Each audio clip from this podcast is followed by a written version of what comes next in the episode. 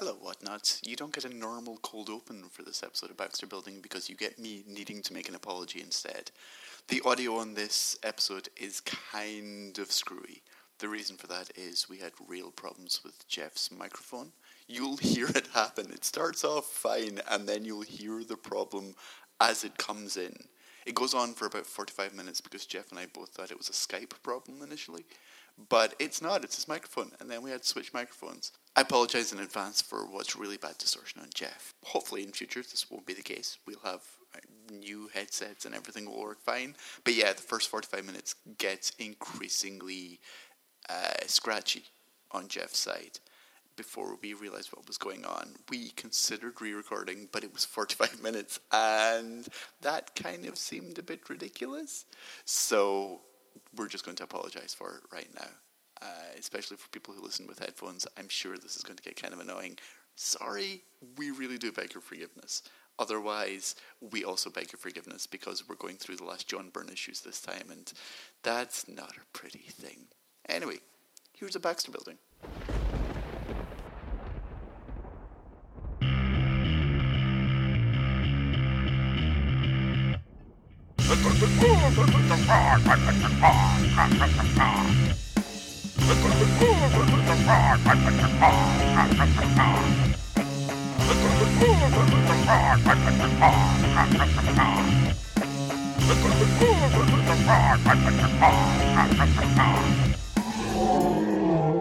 Hello, whatnots. Welcome to Baxter Building episode 32. The Jeff is recovering from surgery. I am exhausted. Why are we still talking about John Byrne episode? on the plus side, on this special, special episode of the series where Jeff less. I've, Jeff, I didn't even do our normal introductions. I'm Graeme McMillan, and with me is my normal partner. Jeff Lester.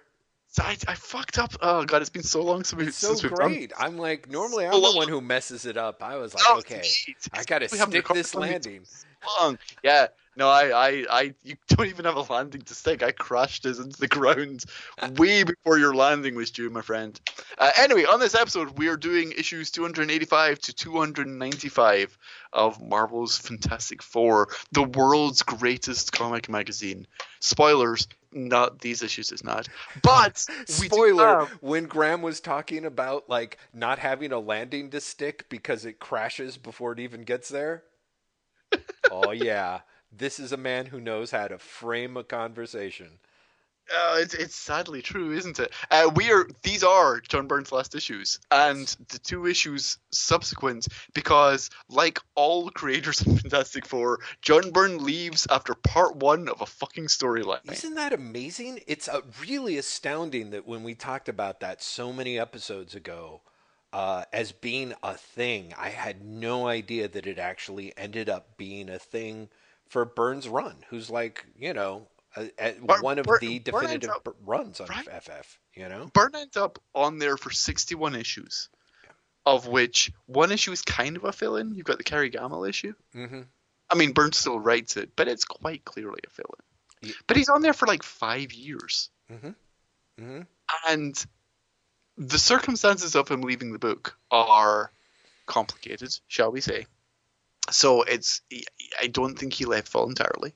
I think that's fairly obvious. Well, actually, it's fascinating because it it it is not. Uh, it's creepy how much he just disappears. There's not a single word of.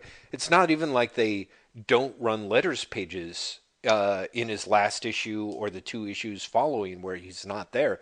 They do, and they don't reference it in any way whatsoever. Well, it's also worth pointing out that the editor on the John Byrne issues is very quickly replaced in the book. Mm, interesting. So it goes from Mike Carlin to somebody else. It goes to Mike Carlin to Mike Carlin and Bobby Chase Ah. as co-editors, and then maybe like the next issue or uh, like the issue after, Mhm. it's uh, it's Don Daley. Interesting. Like Carlin's just gone, and Carlin, I believe, is gone from from Marvel. Well, I was about to say, does he follow Byrne to DC for Superman? He does. That makes a lot He of does. sense. Okay. He well, but not immediately. Hmm. Uh, Carlin has said in the past, and uh, let's let's just do it here. I was going to say we should do it when Byrne leaves, but let's just do it here. Carlin said in the past that basically he uh, got punished by Jim Shooter uh, for for what happened with Byrne, Mm.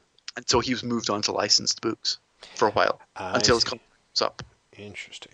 He he was taken off the superhero books. Well, and I don't want to take our uh, focus off the FF because there's plenty of interesting stuff to talk about the FF. In fact, Is there that this is so? This is my preamble question that I wanted to ask you. mm, These are Byrne's last issues. right.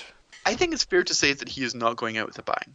Yeah, no, he's not. But the thing that I find interesting, and I could be wrong, is is there's ways in which, at this point, I sort of have so little confidence in Byrne that I can't tell if that's deliberate or not. Like I, there's part of me where I feel like Byrne's various ticks have this level of. Uh, for all I know, he's sitting there thinking, "Oh, I'm killing it." You know, like um, the first story, the, the issue that we're going to end up discussing, issue uh, two eighty Two eighty five. five. You know, hero, to everything about In, that in issue. my show notes, I've written a very special episode. Yes, exactly.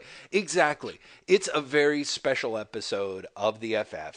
It's John Byrne telling this story, and I think he feels like he is killing it. Like, Oh yeah, I, I- I think 285 in particular. Let, let's just go into 285. Yeah, 285 in particular really is an issue where you can tell that Byrne is like, oh man, this might be the greatest superhero comic that anyone's ever made. yeah.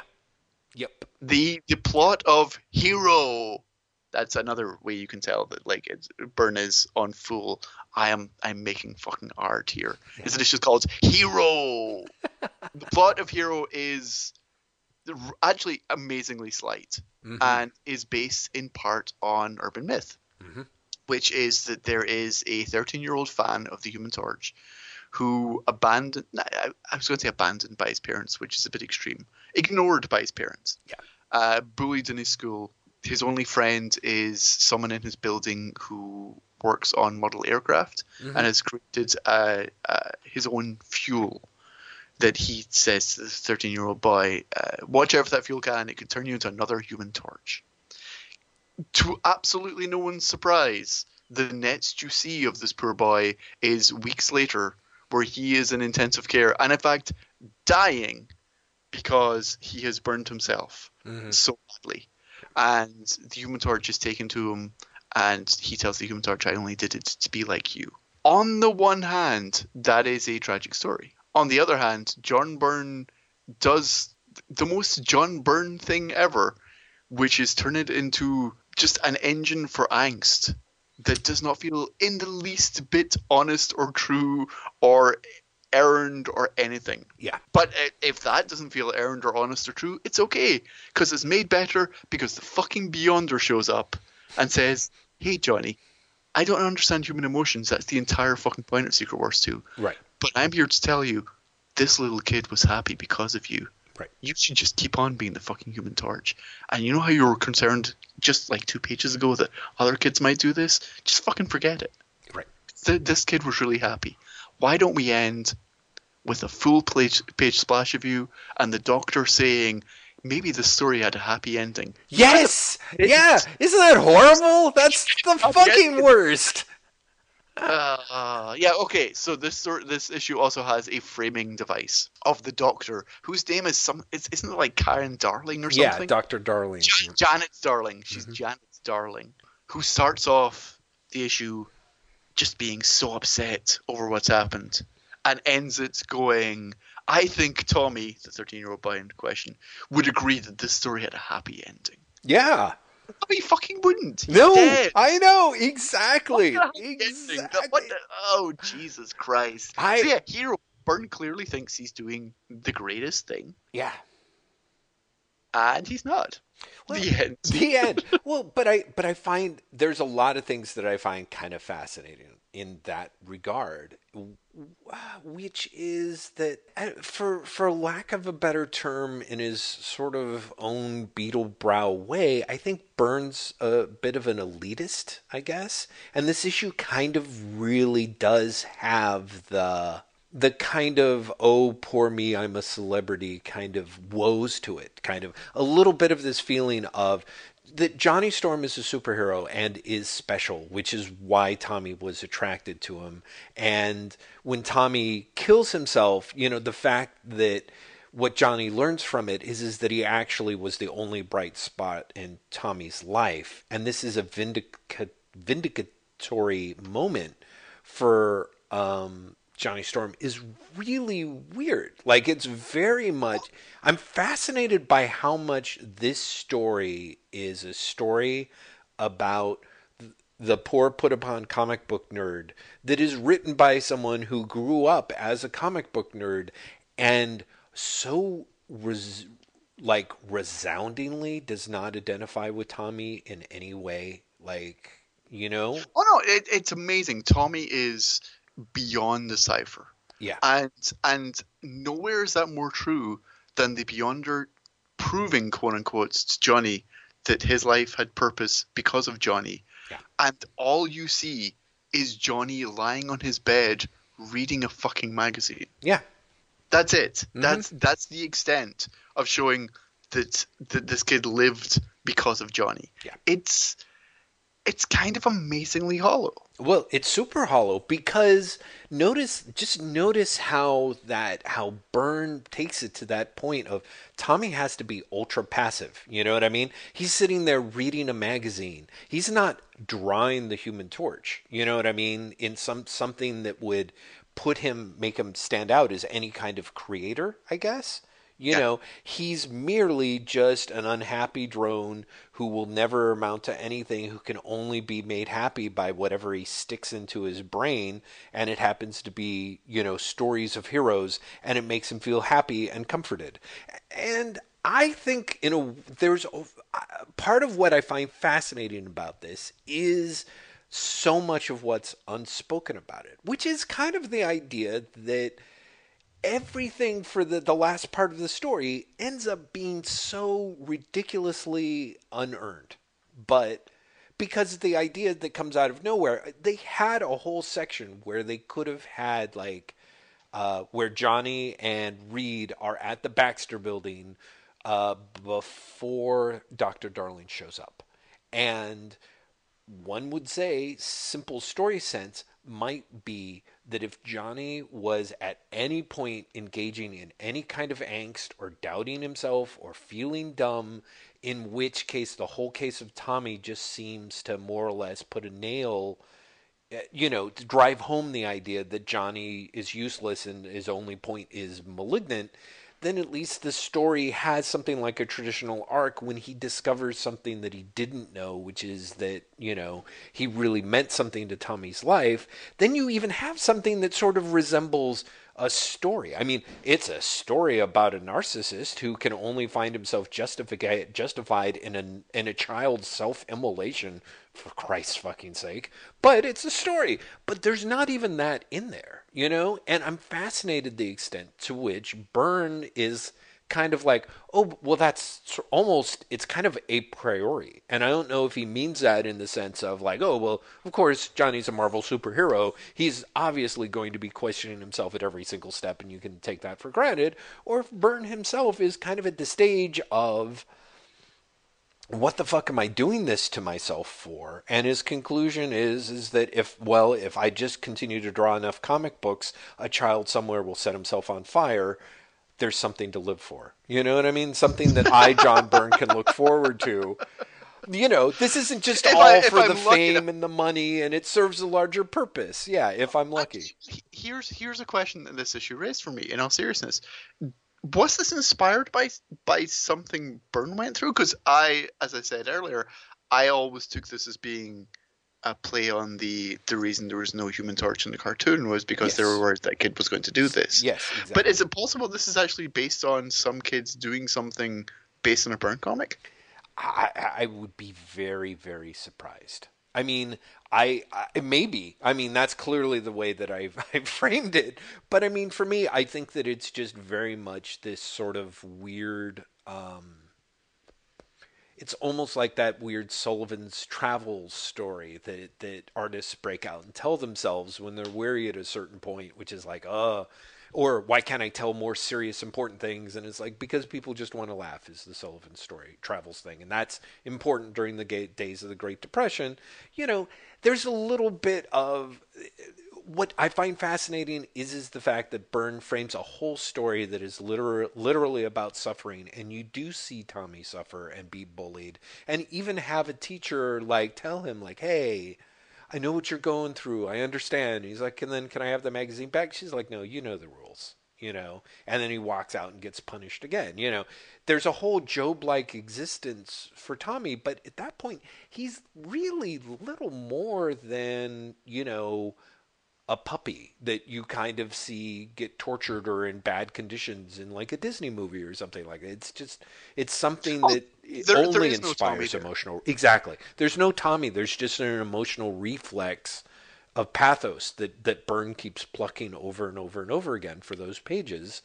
Uh, and then and then changes it up, and I I just of course he needs those bits to be able to show um, the idea of like later when you see Tommy being happy, you know, that's supposed to feel like enough of a moment, I think, for us, the reader. But but again, I'm just fascinated by this idea that that Byrne instantly goes right over to the other side of the scale, which is is like, oh my God, this person is suffering, you know. Um, but that's the thing, like when you see Tommy being happy, he's like there's also no happiness. No. Like there's not, mm-hmm. never anything to Tommy. He is smiling while he's reading a magazine, sure. Right. Yeah. But that's it. Mm-hmm. Like to- Tommy doesn't exist in this story. Yeah. It's so strange. Something else from a from a narrative point of view, which is super interesting to me, is the first what five six pages of the comic mm-hmm. are Tommy interacting with the bully and Tommy interacting with the teacher. Yeah.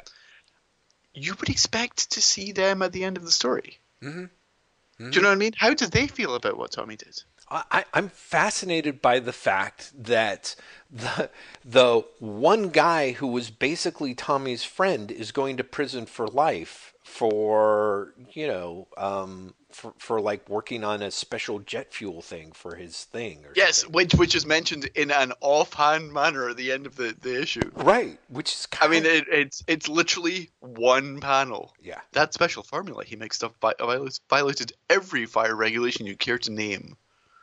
Yeah. And like, it's like, what? How weird is that? Like, that's just kind of this strange, like, oh well, you know.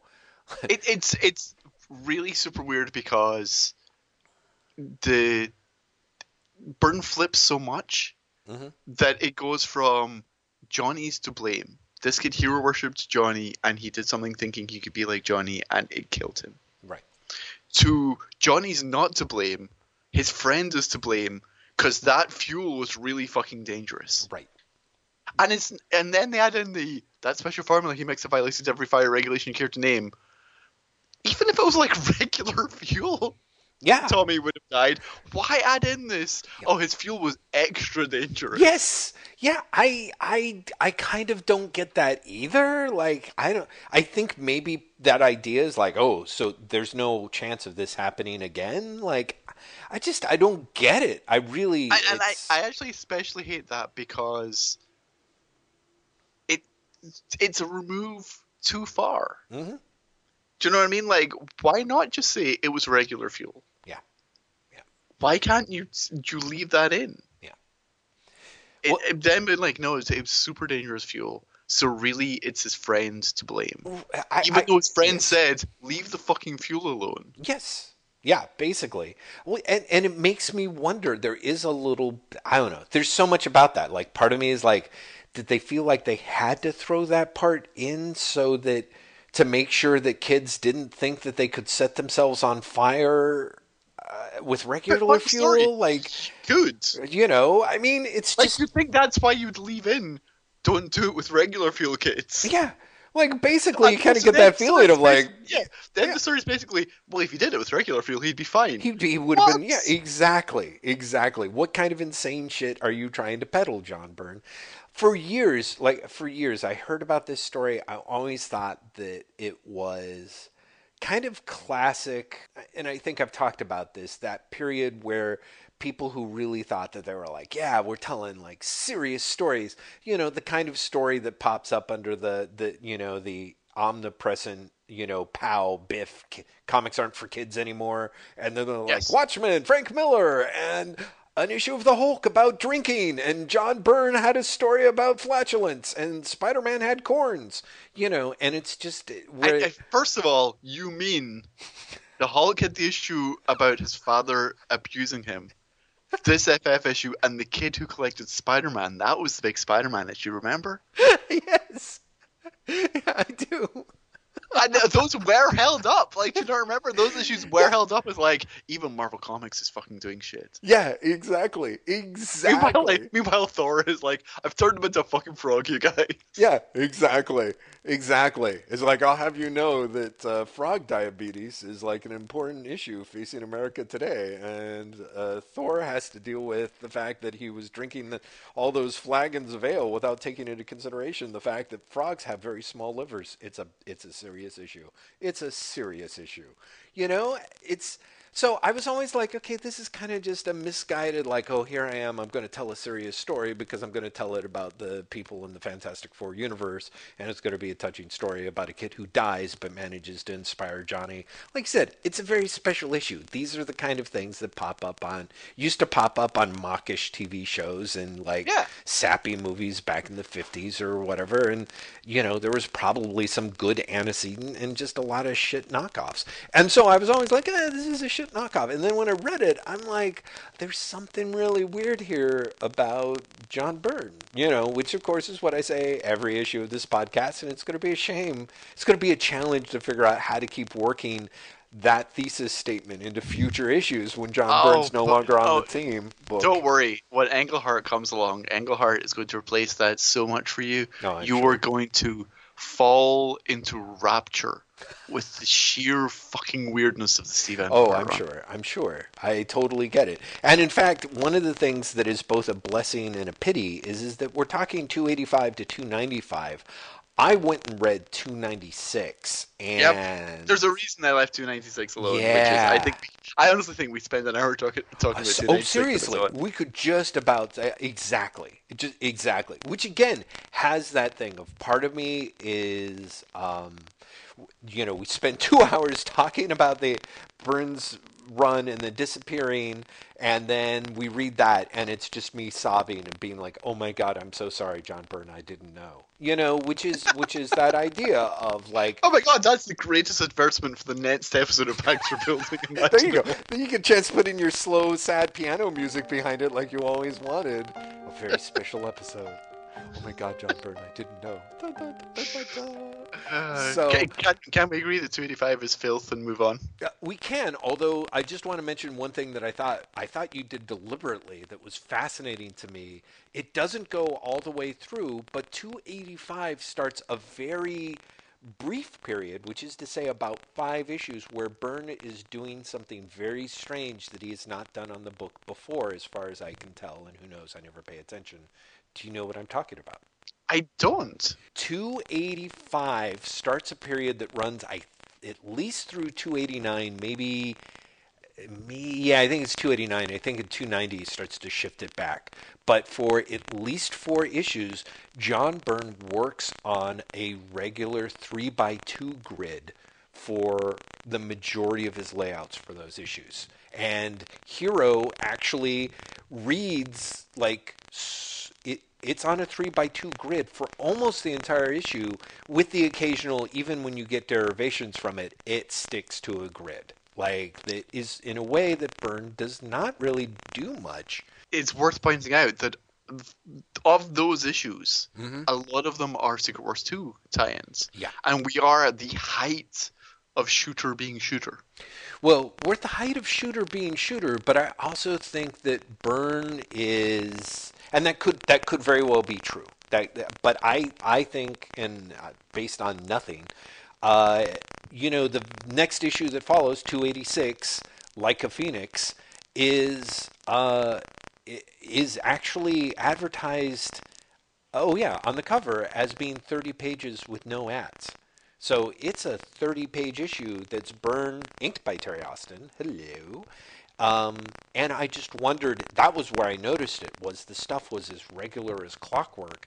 And I was kind of like, oh, is Byrne under so much deadline pressure that he literally has decided not to think about his layouts at all? Because I feel like Byrne, for the most part, is a dude who likes to think of himself as someone who thinks about layouts. You know, We will get to in a few issues my weird fact that I'm going to offer ooh, that might offer a different angle on this. okay, But there is potentially a reason why Byrne might not be giving it his all at this point. yes, yeah, and I, I, I think that makes sense. Uh, so yeah, let's move on to let's move on to issue two eighty six. Um, like a phoenix, like you said, let's pay attention to the credits for this one, shall we? Stan Lee presents You Know Who, Writer Penciler. you know why, right? I don't. Okay, so two things. The end of the credits also says, well, special thanks to R. Stern and K. Busick. That Yes. is Busick. They've misspelled music. I oh, love they did. that. Wow, that is Yeah. shameful. You know who, Writer Penciler, is because John Byrne is not the only writer in this book, and he's also not the only penciler. The flashback sequence as Mhm. to what happened on the space shuttle to Jean Grey. It's actually written by Chris Claremont, and it's actually penciled by Jackson Guice. And that sequence was edited in after the fact because Claremont complained so much yes. about the retcon that he was allowed to write that sequence uh, to essentially have some level of control over it. Right. That's But fascinating. was so upset that he Mhm. took his, his name off the comic. Ah, that makes a lot of sense. Okay, thank you. That's a, a, a very helpful bit of context. Because at the time, A, one of the things that struck me about that flashback sequence was a little bit of like, I can't believe that Byrne is being so faithful to Claremont's writing style. Is he trying to make fun of it? I can't tell. No, it's actually Claremont. of course. Actually Claremont doing it himself. And I can't. I'm trying to think of the timing. No, this was before Classic X Men launched. But there's an issue of Classic X Men where the backup is essentially an expanded version of this scene. Of course. Um, and and he goes into much greater depth about what is actually happening. Mhm. Uh, like a Phoenix is, and we've talked about this in previous issues. Uh, it was in previous episodes, sorry, about the way that Fantastic Four is becoming more and more ingrained in the Marvel universe. Mhm. And this issue, holy shit, it's a clusterfuck. Yeah. It picks up plots from that month's issue of Avengers and really exists to set up the Mhm. X Factor issue that launched the following month. Mhm. It's not a Fantastic Four comic. No, it, it, it is It, might, not. it might feature the Fantastic Four. Yeah. It might have Byrne drawing the majority of it and writing the majority of it. It's not a Fantastic Four comic in any stretch of the imagination. hmm Yeah. It, it's kind of amazing. Yeah. When it's amazing, I don't mean in a good way. No, It's, I, it's actually a really bad comic. Well, and this is the thing that I thought uh, that I thought was fascinating was a little bit of the line of, you know, kind of like I'd like to have known what really was in Byrne's head because of course at the time I didn't know about Claremont's involvement, but I found myself being like, well, okay, on the one hand, it is very very like John Byrne to do a pedantic retcon. You know, that's totally his speed. So I can see him being down with this. I can see him being, you know, basically wanting to help participate in giving X Factor the best launch possible because, you know, I, my impression, possibly mistaken, but I don't think so, is, is that like a lot of other people at Marvel, uh, Byrne pretty much adored Louise Simonson and, and you know, wanted Oh, no. her to Si- succeed. Simon Simonson wasn't on the book at this point. Isn't X, it? X Factor launched with Bob Layton and Jackson Guice. Oh, that's right. It was Guice. But you know, I could have sworn that they mentioned Louise Simonson even in the letters pages from the GIT thing. That's really weird.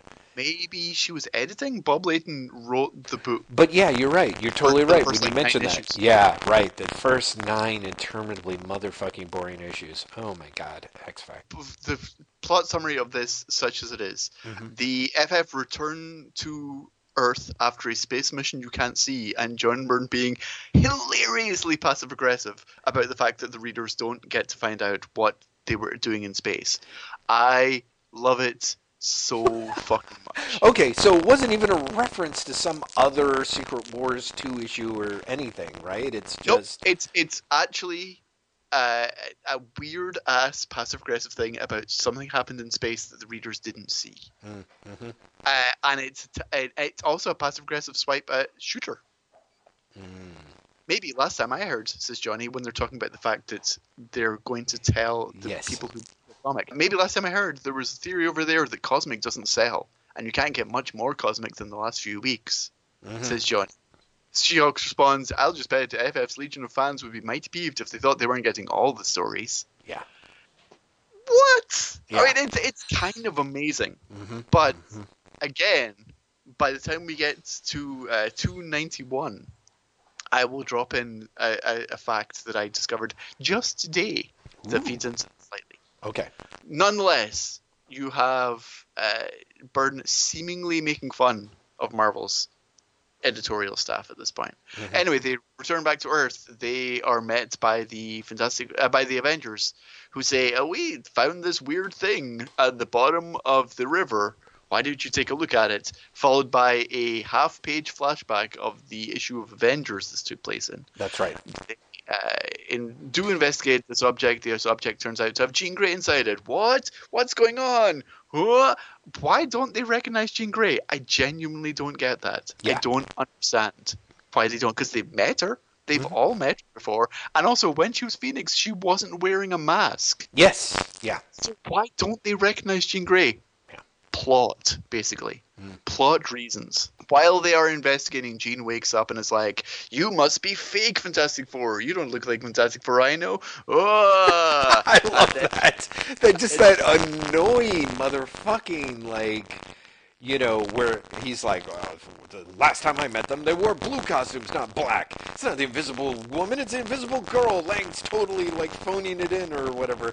And I was just like, I don't know why that trope, which is a beloved sort of Marvel trope, um, uh, grates on me so much here. But it really, I think because I just feel like so much of John Byrne has descended into this issue. The reason why I was like, oh, maybe Byrne's really into this because this issue is pedantic as all fuck, you know. And It is. So you get the uh, when Gina's like, "Oh, what's the last thing I remember?" You get an exceptionally long, dull, and faithful flashback yeah, to basically the origin of Phoenix, which at this point was ten years earlier. mm-hmm. I but guess they make it what Byrne squeezes it down to make it seem like it's two. Yeah, but but includes Byrne actually homaging his own art. Yeah, uh, from later in the X Men run, which is kind of amazing. Yeah.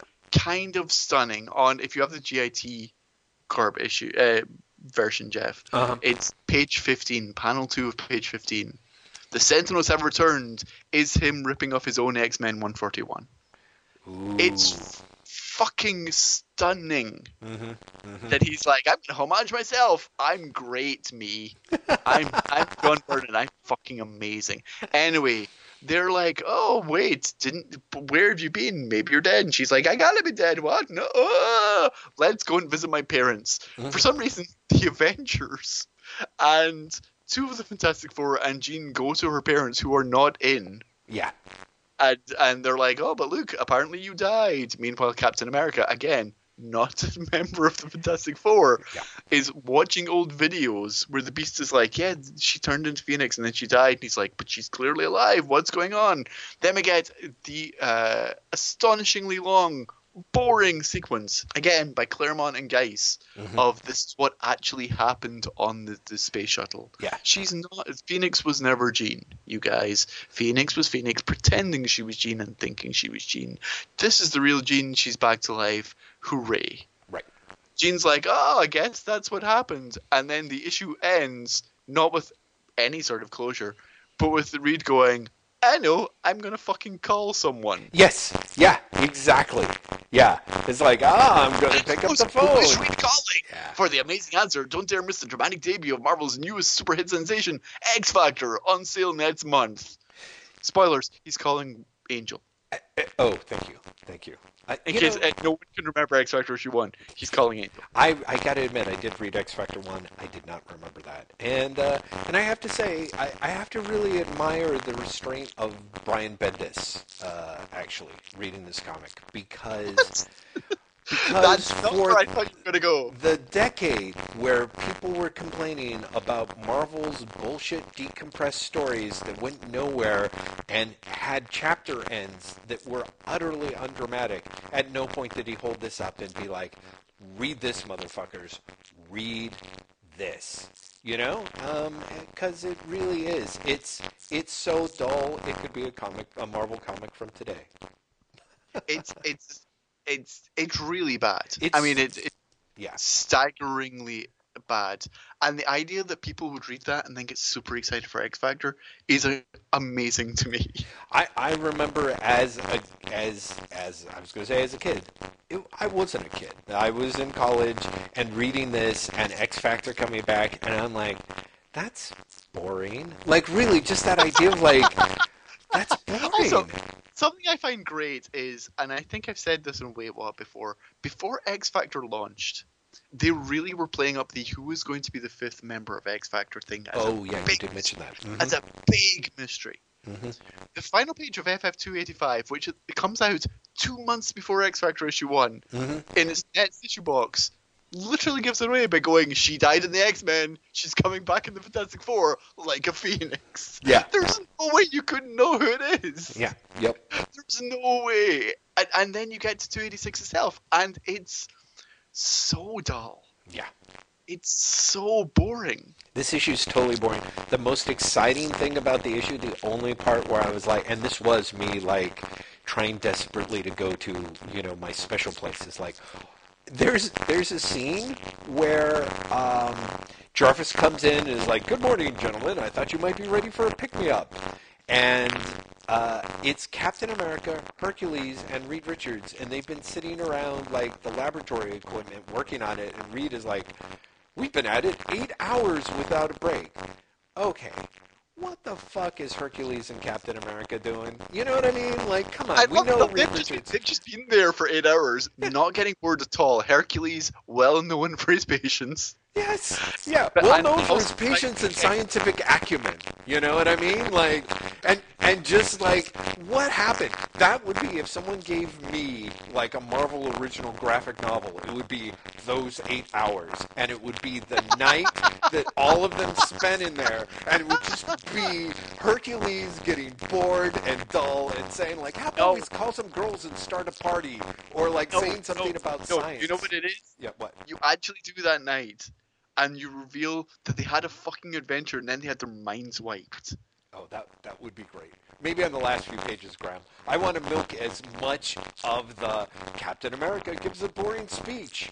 Hercules, like, you know, says something like, Fie upon it, perhaps thou could put more science on that monitor there. You know, that kind of thing. Like, seriously, because it is. It's like, fuck, it'd be one thing if it was like, you know, at least later they go on to be like, oh, it's Tony Stark and Reed Richards and Hank Pym. But the fact that they're like, it can't be Iron Man, can't be Hank Pym, it's just like, Hercules and Captain America? Like, what the fuck? Seriously, I, I love that, but at the same time, I was like, to me, that was that kind of thing of like, yeah, people aren't giving any crap here at all. I mean, other than I think John Byrne was like, Hercules. Ah, like you know what I mean? Like Hercules gets a lot I, of screen I time fucking in this. love to draw Hercules. Also, the She-Hulk Hercules interaction is super weird. Yeah, yeah, Uh, She-Hulk essentially says Hercules is is really seriously into like sexually harassing women, so I give him shit so he doesn't. right. Like in, in coded language, but that's essentially what she's saying. Well, then she follows it up really weird with like a whole thing because he says like because Johnny's like, "What are you into older men or something?" And she's like, "Well, that's part of it," and then goes on to talk about the fact that he's like. He's a tough girl actor for a girl to walk away from because his name has become an adjective, a part of the language, and he's got eyes like Tom Selleck. And I'm just like, on the one hand, part of me is like, oh, okay, like John Byrne's kind of doing his weird version of feminism, which at the one part is kind of always seems to be like I agree with about 20% of it and I'm terrified and confused by the other 80% of it where he's kind of like hey you know basically She-Hulk is it puts does this weird thing where she you know she sort of you know does this like yeah I aggressively hit on Hercules to get him back off and Johnny Storm's like so you're not attracted to him? She's like oh no I'm totally into him. And it's I sort of appreciate that in a way. There's kind of this thing, you know what I mean? Do you though? Because it's creepy as shit. It's is it? I mean, well, okay. So Yes. what? You I don't think you don't think John Byrne is like weirdly Mary Sueing himself in in, in uh, hey, she'd totally be into me because she's into older dudes. Uh, maybe I guess, and he's got a beard or whatever. Maybe John Byrne thinks he has Tom Selleck eyes. I mean, he he might be. I don't feel like the rest of the issue has Hercules acting particularly Burnish, but maybe. I I think that basically Byrne is trying to paint a portrait of the She-Hulk as a sexually aware and active woman, but but that doesn't mean she can't keep it in her pants. You know what I mean? Like, and that's kind of that's to me is what I see is something that I always wish I there's such a lamentable lack of like oh yeah we're showing women as you know as totally equally you know strong feminist heroes or whatever the great catchphrase Kate Beaton had you know years ago. And it's and it's always them like pushing their boobs up and being like Ugh, I can just I can be as tough as any man but I want to be loved. But only after you buy me dinner because I'm nobody's fool you know? And I like the idea that, that in in whatever weird corner of the world that John Byrne is working in he's trying to have someone who's like yeah I'm attracted to this guy but in no way do I think that that would be a good idea, you know. And so she's basically spends the first page talking about her strategies for shutting him down, and like Johnny being like, "Ew, you're not into him." And she's like, "Well, yeah, I am."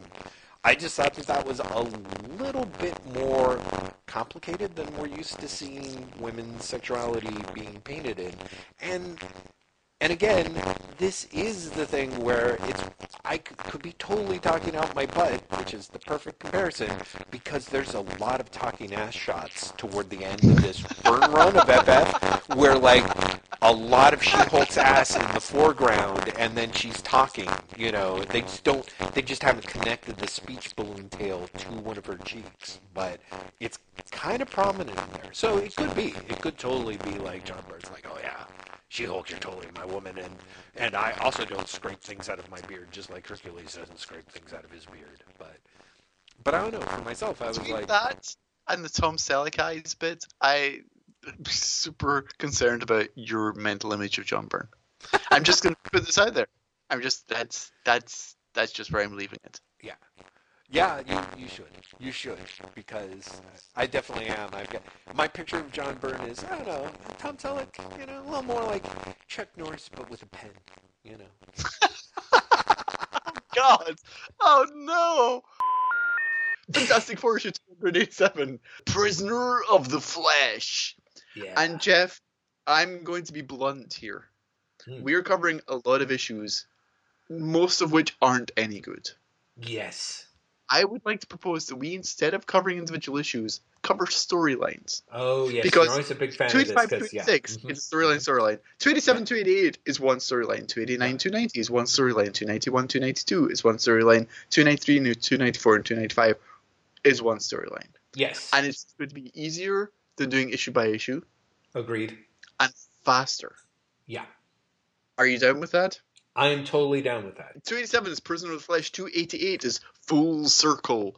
And the short version of this is hey, you guys, Doctor Doom is back, but he's back in the lamest way possible because John Byrne and Jim Shooter have decided it's finally time to explain what Doctor Doom was doing in Secret Wars when he should have been dead.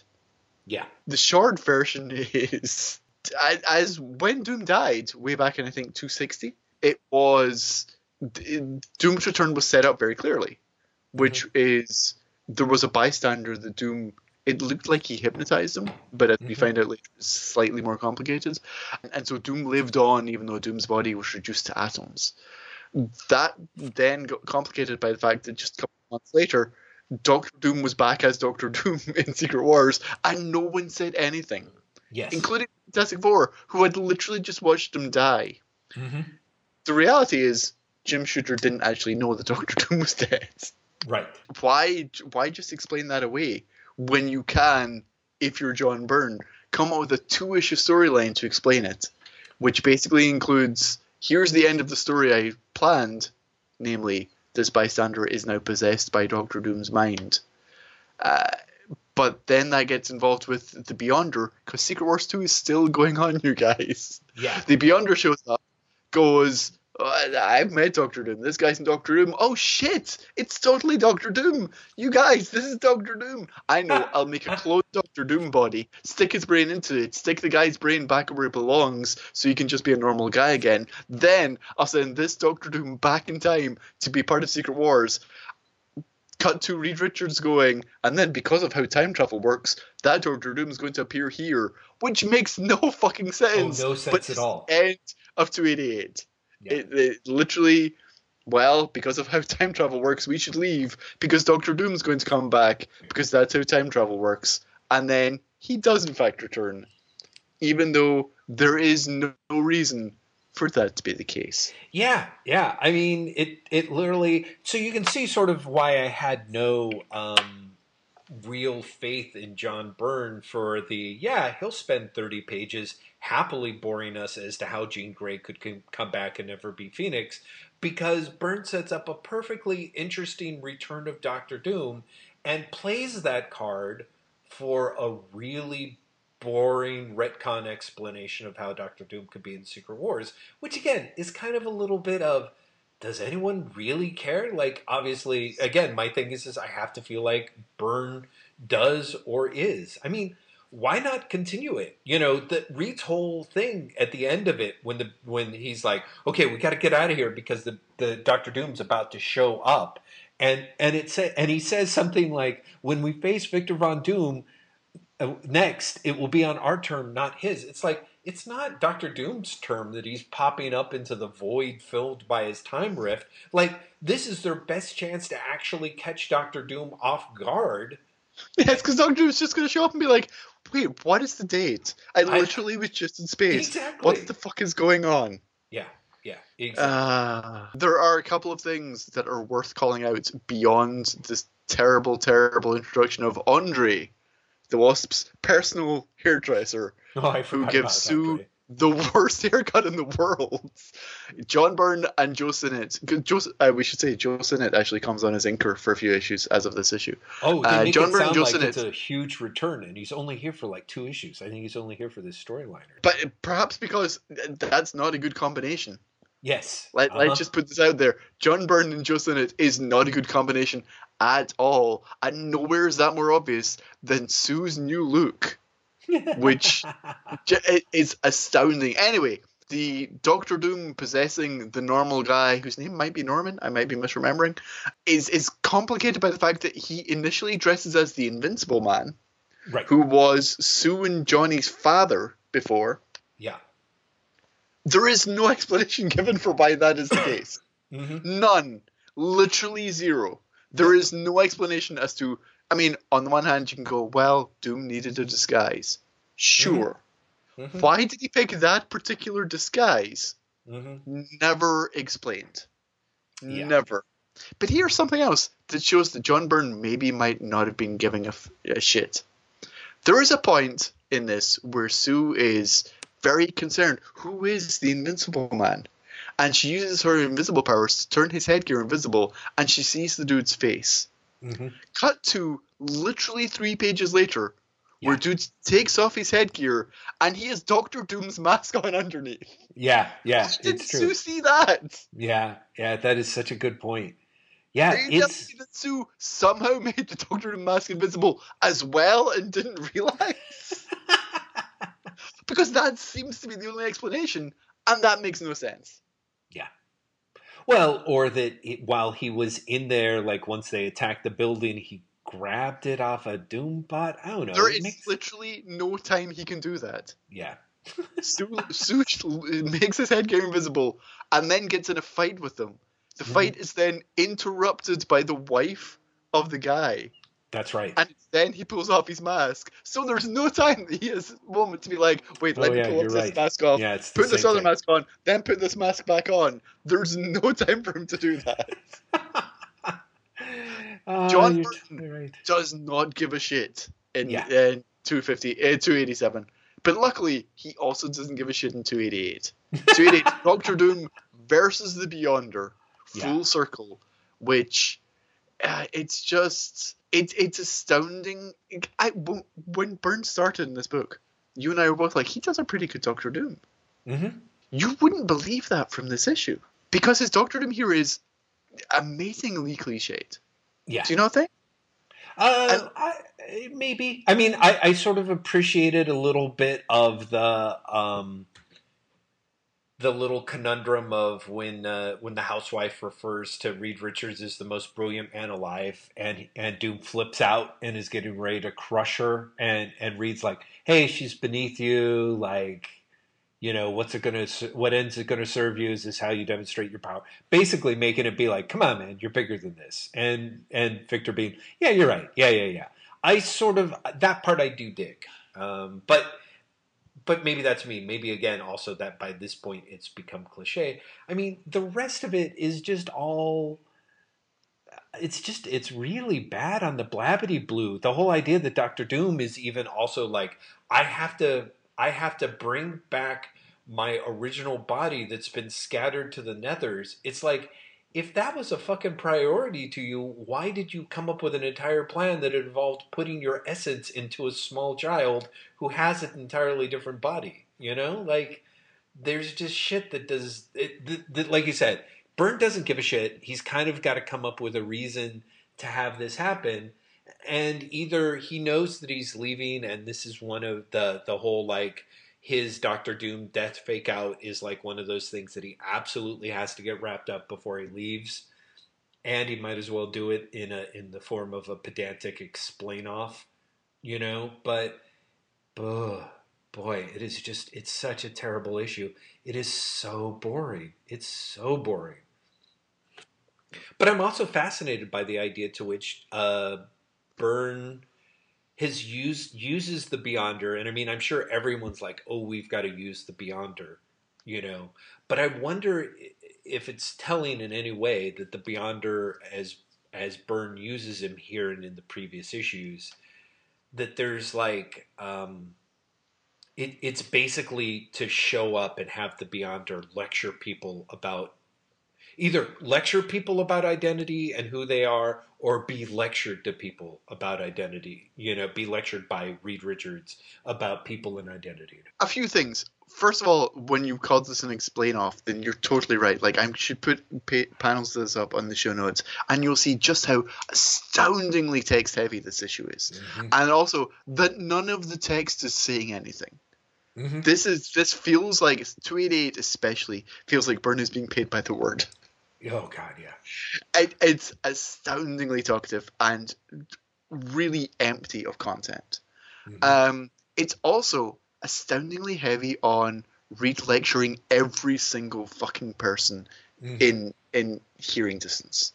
Yeah He lectures Doom. He lectures the Beyonder. He's Mhm. just like, no, let me tell you how it is. We talk more about Reed as you know the ultimate alpha male, as the man who could never be wrong, and the man who's always in charge. And for all his faults, Byrne has kind of moved away from that. But in this issue, no, the fuck he hasn't. This Well- is this 288 is is is full on. Reed knows best. Yes. Well, I feel I feel honestly that um, one of the things that's been interesting about Byrne is Byrne very much moved to the idea of Reed knows best, um, but tried to do it in a way that removed a lot of the grating arrogance, you know. And for the most part, I was pretty happy with that change. I mean, Reed still is always knows everything, and Byrne will have that to the point where it shuts down plots pretty goddamn fast. But uh, but yeah, this one is some kind of remarkable milestone, which again is just this idea of like, part of me is like, is Byrne excited to have his uh, fictional stand-in lecture and win an argument with Jim Shooter's fictional stand-in? I don't. I don't even know. I literally don't know. I just know that it was it was I mean 285 through 288 is an amazing um buzzkill of momentum. It just drags Well, the it, it, ev- every single issue is a crossover of Mhm. those four issues. It's four issues of crossovers. right. and you know at least 287 to 288 kind of has a a very heavy fantastic four like Right. you know it's tying up a, a dangling plot for the fantastic Mhm. four Mhm. you know but Mhm. it's four issues of crossover Mhm. which is just amazing to think about Mhm. Mhm. also this is super pedantic but the beyonder's explanation as to where he got doctor doom for secret wars is nuts Mhm.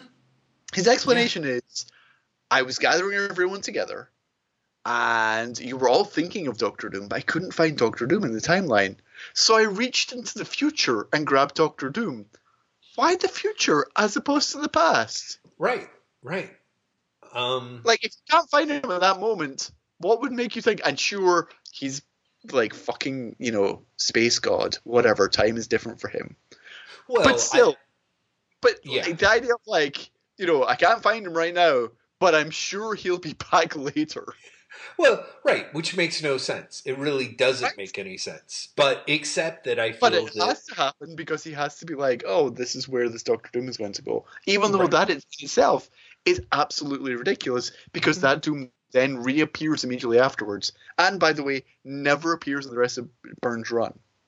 Mhm, Like it, it he then just creates a new dangling plot for himself. mhm, mhm. Because the issue ends with Doom is back. Never seen again.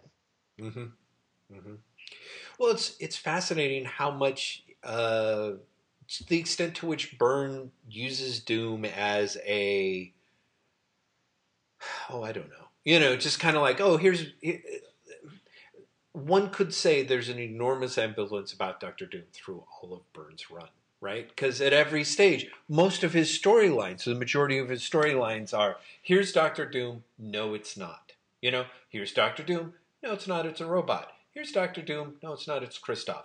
Here's the real Doctor Doom. No, it's this other dude, but it's also Doctor Doom, just the same way Kristoff was Doctor Doom. But no, no, they're all not. You know what I mean? There's just something that No, but this this guy theoretically was actually Doctor Doom. was actually Doctor Doom. Agreed. Absolutely, absolutely. And yet Reed's whole thing is is like, well, wait, you didn't even recognize this guy, which I thought was going to go in a completely different, potentially more interesting place than where the Oh, Beyonder so much, so much of this story could have gone in a more interesting place. Oh Jesus, yeah. Like this, this sort like there is genuinely a lot of potential to the idea that the Beyonder had to bring Doom back to life in order to fulfill history. The idea that Reed lectures him into it is is is the worst way to get there, especially with the particular lecturing he he gives uh, you may upgrade godlike powers. You may be able to perform miracles, but there is, yet remains one power in the universe greater than you, greater than anyone. The power of history, Beyonder. I'm just going to put this forward. That's not true. Like, the Beyonder's God. History means fucking nothing to him.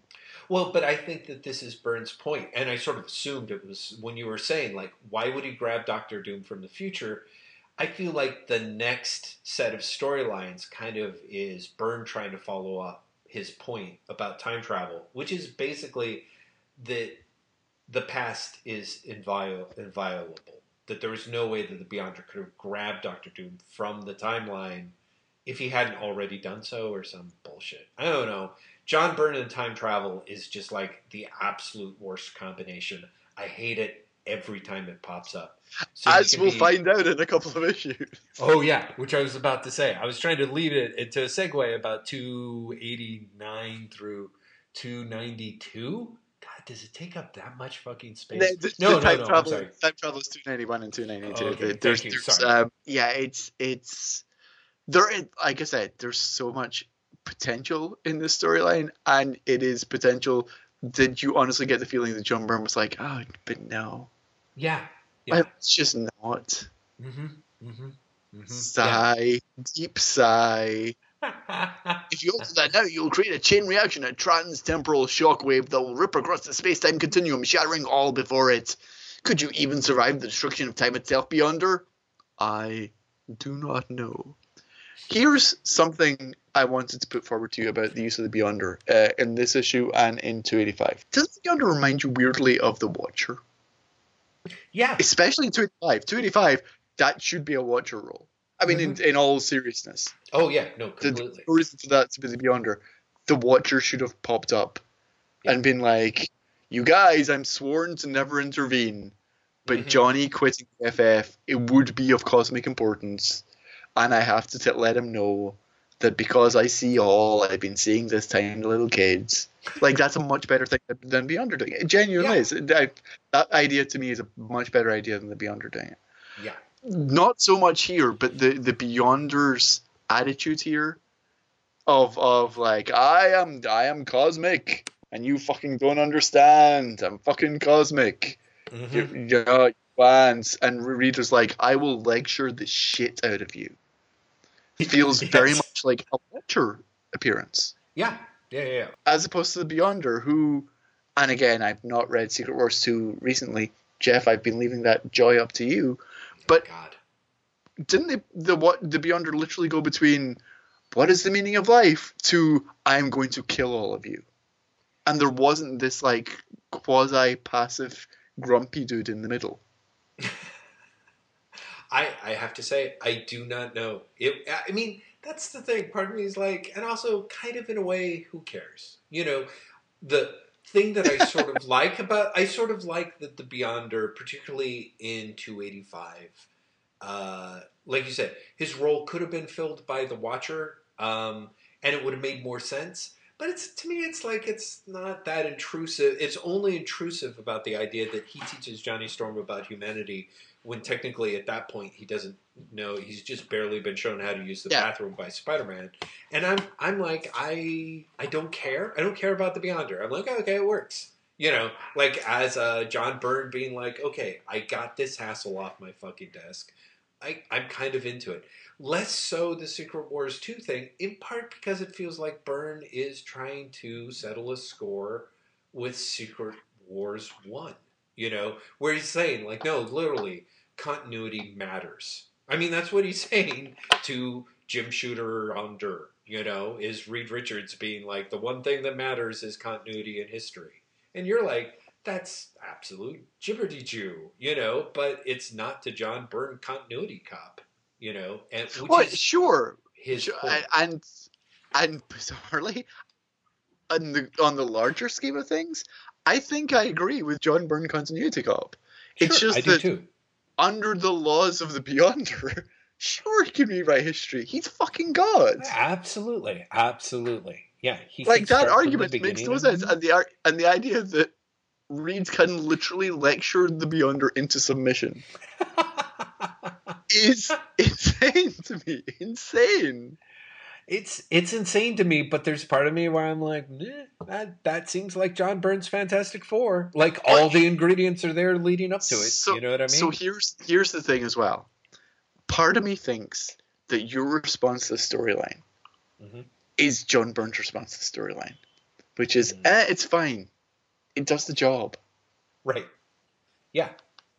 You know. Mhm. And and that there's there's no problem with you thinking that because you're the reader. There's much more of a problem John Byrne thinking that. Yeah. Yeah. Yeah. Yeah. you know and, and we we Byrne started this book and seemed like such a fresher breath air because he was f- clearly loving it Mhm. you know he was super into the book and he was super into doing his best Mhm. and and that's just clearly not the case by this point. Hmm and and the difference is the difference is vast. I'm going to take a slight detour here. I was thinking about this earlier on, um, actually in in respect to Starbrand, hmm but people talk about like you know Byrne's classic runs, hmm and for my money, Byrne has two classic runs, which are Fantastic Four and Superman. you could, you know, say perhaps Alpha Flight because it was during that same period. Okay. But Alpha Flight is Alpha Flight isn't a good comic, no, it's you not. know? and you can make an argument that his Superman run is is as flawed as his later Fantastic Four issue. Mhm. But it also made me think Byrne as a creator has a remarkably short window of being great. Mm. Well, because- No, but think Yeah. about it. After Superman, he comes back and he does Star Brands, and you've just read these comics, Jeff. Mhm. It's fair to say those aren't good comics, right? yes. And How- everything how- Byrne did yeah. afterwards Well, okay, was but of so a similar level of quality. Uh, I- I mean, I okay. I personally tend to agree with you because I my patience for Byrne as writer artist is very thin. But there Yeah. are people who would make the argument that his run on She-Hulk, for example, was great, or or at least very good. You know, and I don't actually think that. I think that I think the She-Hulk comics are um, uh, interesting humor comics from somebody who doesn't have a very good sense of humor per se. But you know, but I kind of get it. You know, it, they don't they don't really turn my crank. But I think there's a case that could be argued that they that they turned somebody's crank, or that I mean, I felt his West Coast Avengers stuff. What little of it I read, I found kind of heinous and off-putting. But maybe somebody was super into it every once in a while he would do something where I'm like, oh yeah, this Generations comic, I kind of like what he's doing here, sort of, you know. And so I feel with Byrne, uh, you know, it's a little bit of one man's trash is another man's treasure. For myself, the great majority of the work that he does, I, I, I think is actually pretty extraordinarily dull. But um, but I'm also the sort of person that is kind of like is the worst person to ask because I'm like, yeah, because when he was doing Iron Fist, baby, you know, and everyone's like, ugh, Jeff, ugh, you know. So I don't know. But, What, I don't. e- I don't even know. even then, like he's an artist. I mean, like as writer artist, his Yeah. his golden period is remarkably short. Right. Yeah. Well, yeah. I, I that that is probably true. I think he was considered this great creator, but I think in the back of his head, it in the back of everyone's mind, um, he was a much his his debut as writer artist was surprisingly strong. Uh, and then it just kind of seemed to get a little bit lamer over time, but I but yeah, I don't know. I mean, John Byrne is an interesting character in that regard. To me, it's very much watching him get. I mean, part of me is like, the guy did like five years of the FF, and as well as other stuff that he was doing, you know, on the side with all this, including his run on Alpha Flight at the same time, or writing the thing, or whatever. Now, the Byrne, like Byrne, one of Byrne's biggest mistakes is thinking that he could do Jack Kirby. You know, not everyone can be Jack Kirby, and I don't feel that Byrne is even aware how much he was like, oh sure, like Kirby could do four books a month, I can do four books a month, and you know what? He he can't. Like he can't even really come close. But but I sort of see why he think because it's a weird. Isn't it weird? I always feel like when like Dave Sim goes in and, and was like, I'm going to do 300 issues of Cerebus. You know that it's this weird landmarky. Like everyone looks at Lee Kirby's FF, the very title we're reading now, and it's like, oh, they did an amazing hundred issue run. I have to do that and beat it and be better, or I have to take Kirby this is totally i apologize because this is the kind of thing that i'm not a big fan of of name droppery but way back in like 1990 91 or something like that i was at san diego comic-con and i was talking to scott mccloud who was had you know i was telling him how great i thought his zot was and he told me like oh thank you i'm leaving it to do this book that's a comic book that explains uh, comics called Understanding Comics, and I said something supportive and helpful, like "You're an idiot. That'll never sell," you know, or something like that. Anyway, you're, you're a good guy, Jeff. I'm a good guy. I'm a I'm a true fan. No, no, no. no. I said lots of supportive things. But at one point we were talking, and he he was talking about comparisons between Richard Wagner uh, and Jack Kirby. And one of the things that he said was Wagner was so huge, an entire generation of music composers more or less destroyed themselves trying to be him. And his point that he kind of went unspoken was that's also exactly what happened with Kirby. And at the time, I was like, huh, I don't really get that, but well, okay, sure, interesting thought, you know. And the older I get, the more I look at something like Byrne. and part of me is like, yeah, maybe that guy, because I mean, at the point, like this, these, the Fantastic Four, he's it's sort of under Marvel's royalty plan, and he's selling two hundred and fifty-four thousand issues copies uh, per issue during this period, at least according to the circulation reports, he's probably making hay. He, he, you know, to say everything else of like convention sketches and commissioned work, he's doesn't really need to push himself as much as he does. But he is crazy. I remember when he went to DC and he's like, "I'm going to be doing Superman and I'm going to be doing Action Comics," mm-hmm. and he didn't really seem to have much of a good reason for why he was doing that, other than some sort of vague kind of like, oh, but you know, Kirby, he went to DC, and when he went to DC, he was doing, you know, that many books. I'm doing that many books, and they're going to be even better because it's me, John Byrne. And uh, you know, I don't know. I like that. That's where you ended. I don't know. Let's yeah. move on. I was going to say something about Icarus flying too close to the sun, but I'm like, you know, you're already convinced they've got too much of a weird, crushy no, thing no, John Byrne. No, I, I, I just love that you left it with, I, I don't know. I don't John know. Byrne, man. I don't know. 29 and 290 are uh, called Rip Wide the Sky and Risk. And if John Byrne is tying up his loose ends, and he pretty much is at this point. Mm-hmm. Mm-hmm. This is the part where you go, didn't he try an Annihilus story that went absolutely nowhere? I wonder if he could do another Annihilus story that goes absolutely nowhere. Absolutely just nowhere. To remind us. And guess what, you guys? Blastar's back, leading mm-hmm. into the return of Annihilus, and it goes absolutely nowhere. Yeah.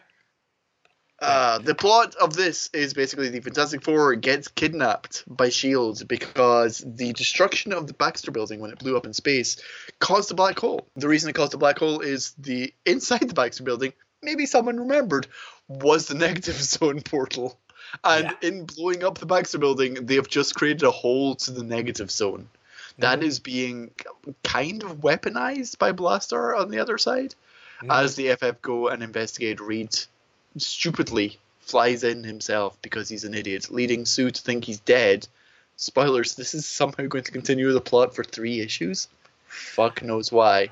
Okay. Um, and they uh, they all end up in the negative zone where Blastar's like, haha, my entire role is to be cheap Kalibak who blows shit up.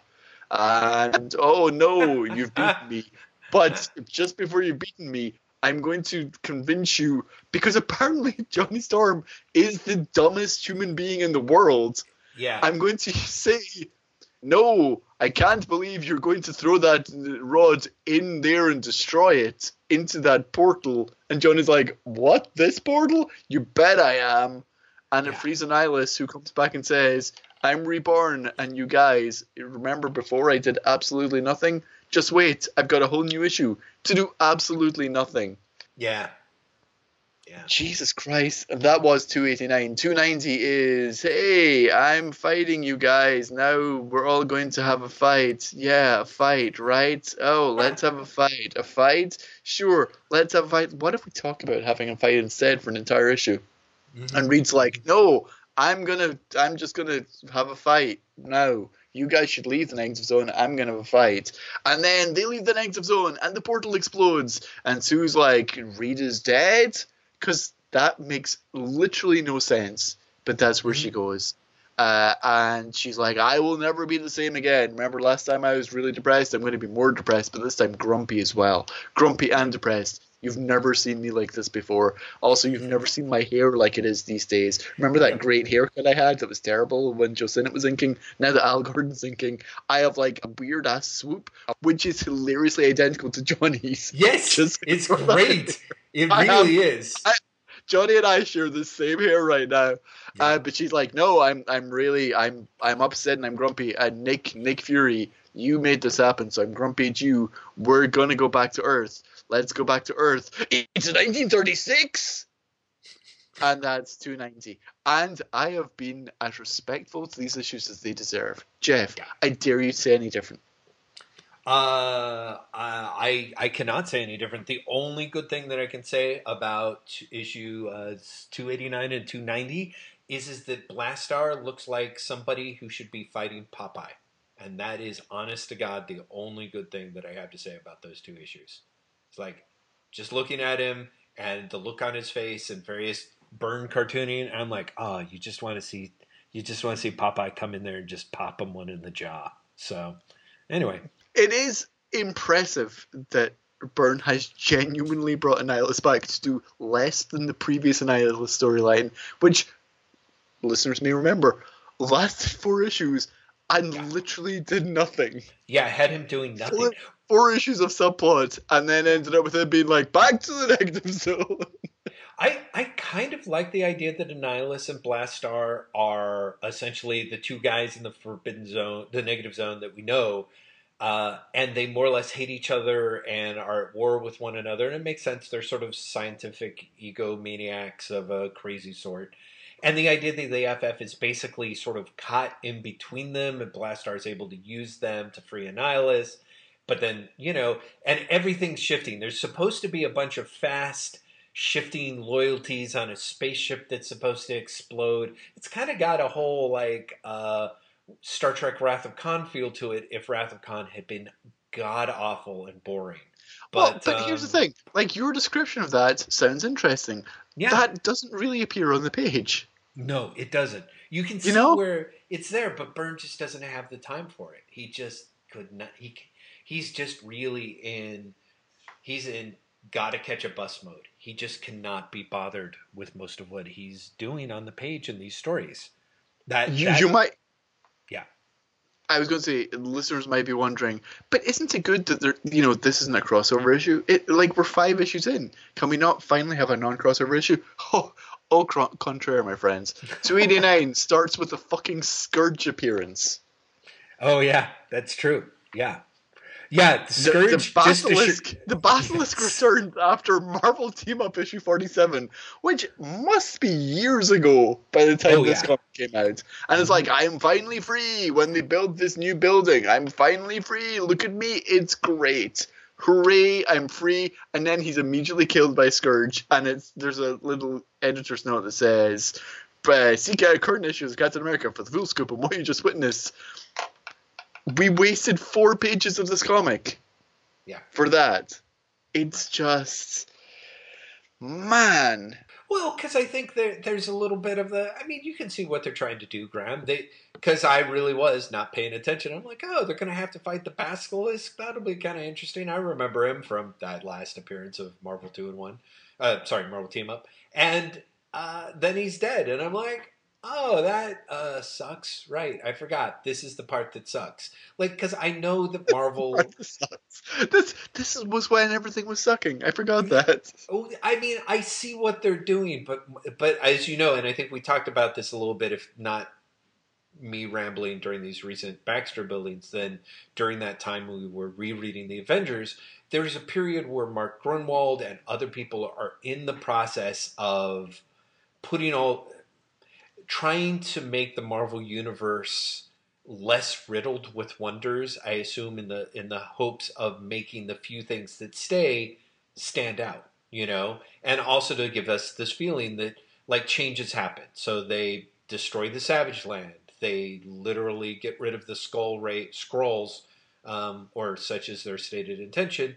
And they have you know mark, mark gruenwald taking steve gerber's like dwarf with a gun and turning him into a super villain serial killer with the plus i put that in quotes of having him be able to bump off C and D list characters so that the Marvel universe again it seems like uh, doesn't seem so trivial, you know, suddenly. But it has the it has the opposite effects. It's kind of when that happens, you're just like, oh man, like really that that's just what happened to the basilisk, and we're Yeah, that's it's- all we're going to see about it. This Yeah. is so dumb, but I have to this day a little bit of sadness that the fucking Ringer got killed by Scourge. The Ringer is a terrible character, but there's something about him that I genuinely like. I love and the I- ringer it- from the Defenders. yeah, and Yeah. It, and it makes it, but it it, it actually it, it shows up for me the problem with the Scourge idea, Mhm. which is you literally gain nothing from Yep. killing off these characters. Yeah. Like, because everyone like there's going to be someone who loves each of these characters, Mm-hmm. Mm-hmm. and you're not adding anything Yeah. by killing them off. Yeah. It's entirely harmful to the richness of your your fictional universe. Yeah. And and I, I want to say that later on, I feel like didn't Gruenwald regret it, or other people involved with the storyline, like Stern, were kind of like, oh yeah, that was kind of a mistake. Um, or am I, I, just imagining I. I do not know, but I would also not be surprised Mhm. because because if nothing else, it is such an un-Gruenwald idea ultimately Yeah. Yeah. Yeah. because it is so so uh, reductive, hmm hmm you know. And also, I could be wrong, but wasn't Scourge like wasn't the resolution of Scourge also really disappointing? I, I, I, didn't follow it. I mean, that's the thing that's I find amazing is I have such a huge um, blind spot with Mark Gruenwald stuff. Um, this is not germane to this particular podcast, but Graeme and I were talking about it about uh, the Squadron Supreme stuff that Gruenwald did that I just keep trying and never getting a hold on. But the more that I read of Gruenwald, because I'm reading more of this older stuff, I'm like, oh, I can see because there's a lot of people who really love his stuff, and I'm like, yeah, I can see why you would love him if he was the first time you encountered the stuff that he's doing. But for me, I feel like a lot of what he was doing was stuff that Englehart did, you know, and so That's just it, and I think I've said this to you before, but like, I Gruenwald's Captain America was my Captain America. Mhm. And so, you know, you have Cap quitting, and that's the first time I read Cap quitting. right, You know? So it's like, holy shit, really? And then you go back and read Englehart, and you're like, oh, well, this is actually much better. But it doesn't have that, like, this is the first time. thing. right, right, exactly. And so for me, a lot of the Gruenwald stuff, when I'm hearing about it or seeing it, I'm just kind of in that thing. like, yeah, I kept picking it up, and I was like, Ugh. I think I, I'll give it a try at some point. There was, it certainly, it seemed like every time I picked up the art, I was kind of like, I really don't, I'm not digging the art on Captain America. But so honestly, I literally have no idea how the Scourge stuff comes to an end. But I, it would not I, I, I sadly can't remember, but I do remember it was a weird, like, letdown. In large part because, like Elf with a Gun, Mhm. it's it's such a long running plot. Mhm. but it's literally Scourge is literally Elf with a gun crossed with Who is the Hobgoblin. Right, right. you know what I mean? Like there's there's no originality in Scourge at all. hmm It's it's obscure Marvel thing that Gruenwald obviously liked, hmm crossed with very very recent. Oh, this was a storyline that did really well for Spider-Man. Right. Right. You know, it's it's amazingly cynical, Mhm. and and, it is. and yeah. as and as I said, like entirely reductive to the Marvel universe as a whole, because it's literally just, oh, this character is dumb, I will kill him. Mm-hmm. Right. Yeah. Which you're just like, but you're Mark Gruenwald. Like, you're the guy who celebrates all the dumb kid stuff, you know? So, yeah. Uh, I guess we'll have to save this for True Believers, our uh, upcoming podcast when we finish all 114, 416 issues of the FF. Um, I'm kidding. We're, we're probably not going to do a new podcast all about Captain America, but you can tell we seem to enjoy talking about it a lot more than uh, Fantastic Four issues 291 and 290. Wait, No. before before we finish with 289 and 290, I want to say that another fault of these, besides the fact that literally the story goes nowhere, I- and it really does. You don't believe Reed's dead. The, the the again, there's a nice idea. Blowing up the Baxter building creates a black hole because of the negative zone portal. That's a really Yeah. nice idea. It's a good idea. but it does nothing with it. Again, Yep. for the second storyline running, it's a good idea that nothing comes of it Okay. uh, apart from a- fake drama.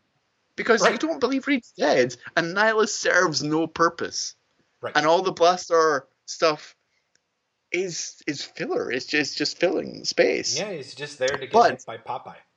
Also similar to 270, uh, 287 and 288 is these are some talky fucking comics again Byrne did not used to be this verbose Yeah. it's kind of amazing how maybe because these comics are filler but quite how wordy these comics are and needlessly wordy Yeah. I, I just feel they're overstuffed. I think this is stuff where where Byrne I mean Byrne in the past I've complained about his tendency to take an epic storyline and try and like take care of it in two two issues. But some of these really feel like like this one I, I'm not sure I would have enjoyed reading it anymore if it was actually a full three issues, but it would have it, it's just if people had just shut up. When you read the books, people are talking shooting each other and things are exploding while they're talking but it's just all so flat. Ugh. Oh, and Graeme, I'll shut up, I swear, because otherwise we'll never get through the rest of this as it is. And I keep trying to pretend that we've talked about issues we haven't even started talking about.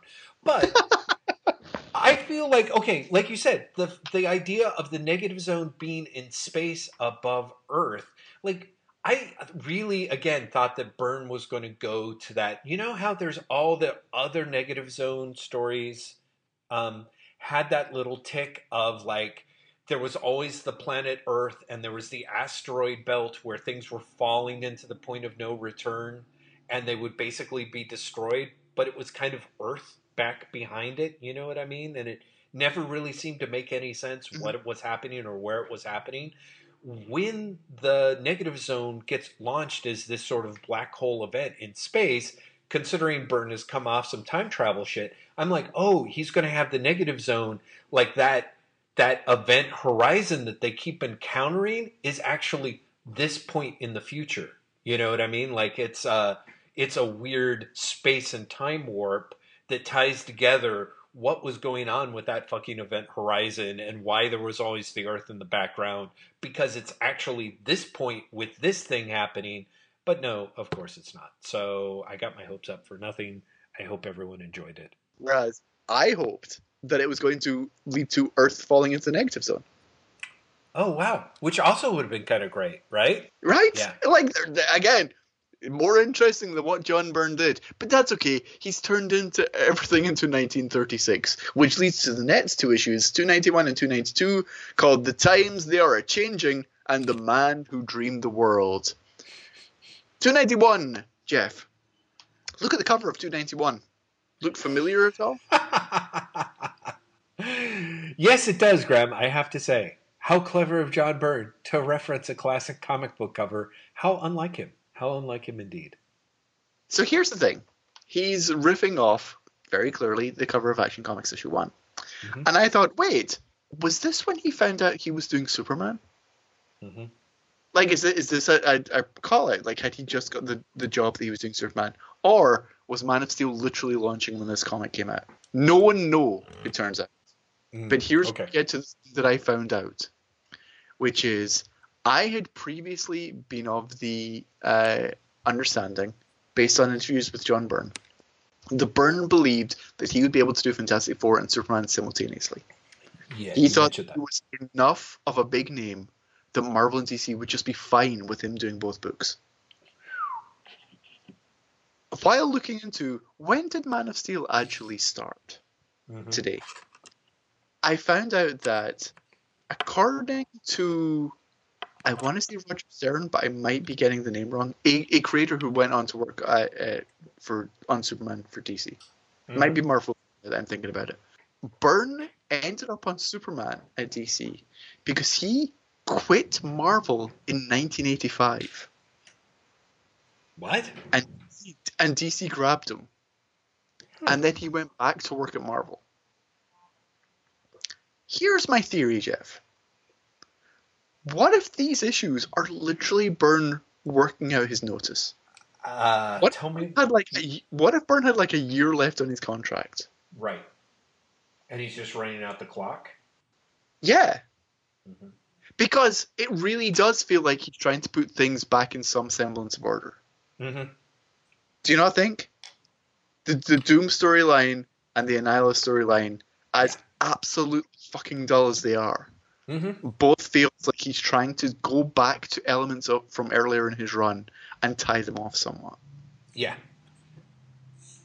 And I thought, what if he's more trying to work off his his like what if literally he he handed his? It was like I'll do another year for you guys, and then I'm doing Superman. Uh, yeah, it's quite. It's. I guess it's. It seems very possible to me. Although, although I don't know. Part of me is kind of like, well, I mean, these issues were terrible, but like, you know, I'm trying to think about like how '95. So ac- according to according to the timing uh, in this interview I read, and I swear to God, I only read this this afternoon, and I wish I could remember. Um, the timing lines up with the issues we read last episode. hmm So the Kristoff Doom issues, and then the Hate Monger issues. Yeah, the hate monger issues, right, and the Psycho Man stuff. Yeah. Um, huh. So all of that. Well, I, I mean, I have to say that stuff feels like It feels felt like, it was opening stuff up in a way that these issues don't. These issues Yeah. very much feel like a Byrne pho- phoning it in, and two Byrne trying to close shit down. Yeah, yeah. I, I think that I think there's a lot to that.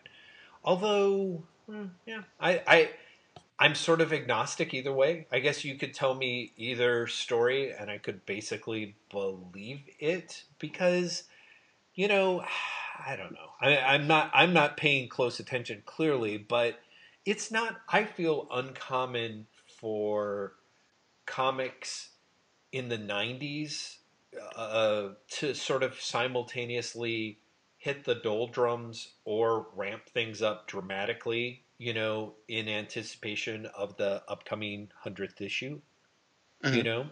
So Mhm. part of me is very much, I feel like. I mean, I just don't know. Because, I mean, certainly by the time you get to that anniversary issue, I'm just like, whoa. But leading up to it, some of this stuff just feels. I mean, it all feels kind of. I well, you know, apart from the thing with Doom, which feels really rushed and is this huge overhanging storyline. There's not. I don't feel there's any particular toys being put back in the box over these next couple of issues. You know, you even have Byrne trying to to tease uh, John, Johnny's going to propose um, storyline that, if nothing else, seems like a subplot that he wouldn't be opening if he wasn't interested in resolving or pushing forward. But but maybe I'm but maybe I'm very mistaken. Uh, upon discovering that Byrne theoretically quit Marvel in 1985, which is Right. super weird, and you know he's clearly not because here's 1986. It's just he's still working for Marvel. While I do think that there's a lot here that looks like he's trying to close loops off, and, and I genuinely do. The thing that throws that off for me is the next issue, 293, feels like he is again trying to unfold the idea of Central City and Reed's past being something of interest Yes. that he, he touched upon earlier that isn't putting anything away at all. It's just the opposite. Mhm. And I know for a fact, because he said it in a, an interview in Marvel Age, that he thought he was working on 296. Mm. He thought he thought he was working on on the 25th anniversary issue of the book. Mhm. Mhm. So he clearly didn't think he was leaving the book when he, he left the book. Yeah. Yeah. So so I don't, I don't know. I, I, I contradict myself. So Well, I, I, I'm I'm almost as agnostic as you, I guess. Mhm. But the the idea that he was working at some sort of notice also for me explains why all of these issues this this episode feels so phoned in. Yeah, it certainly would. It certainly would.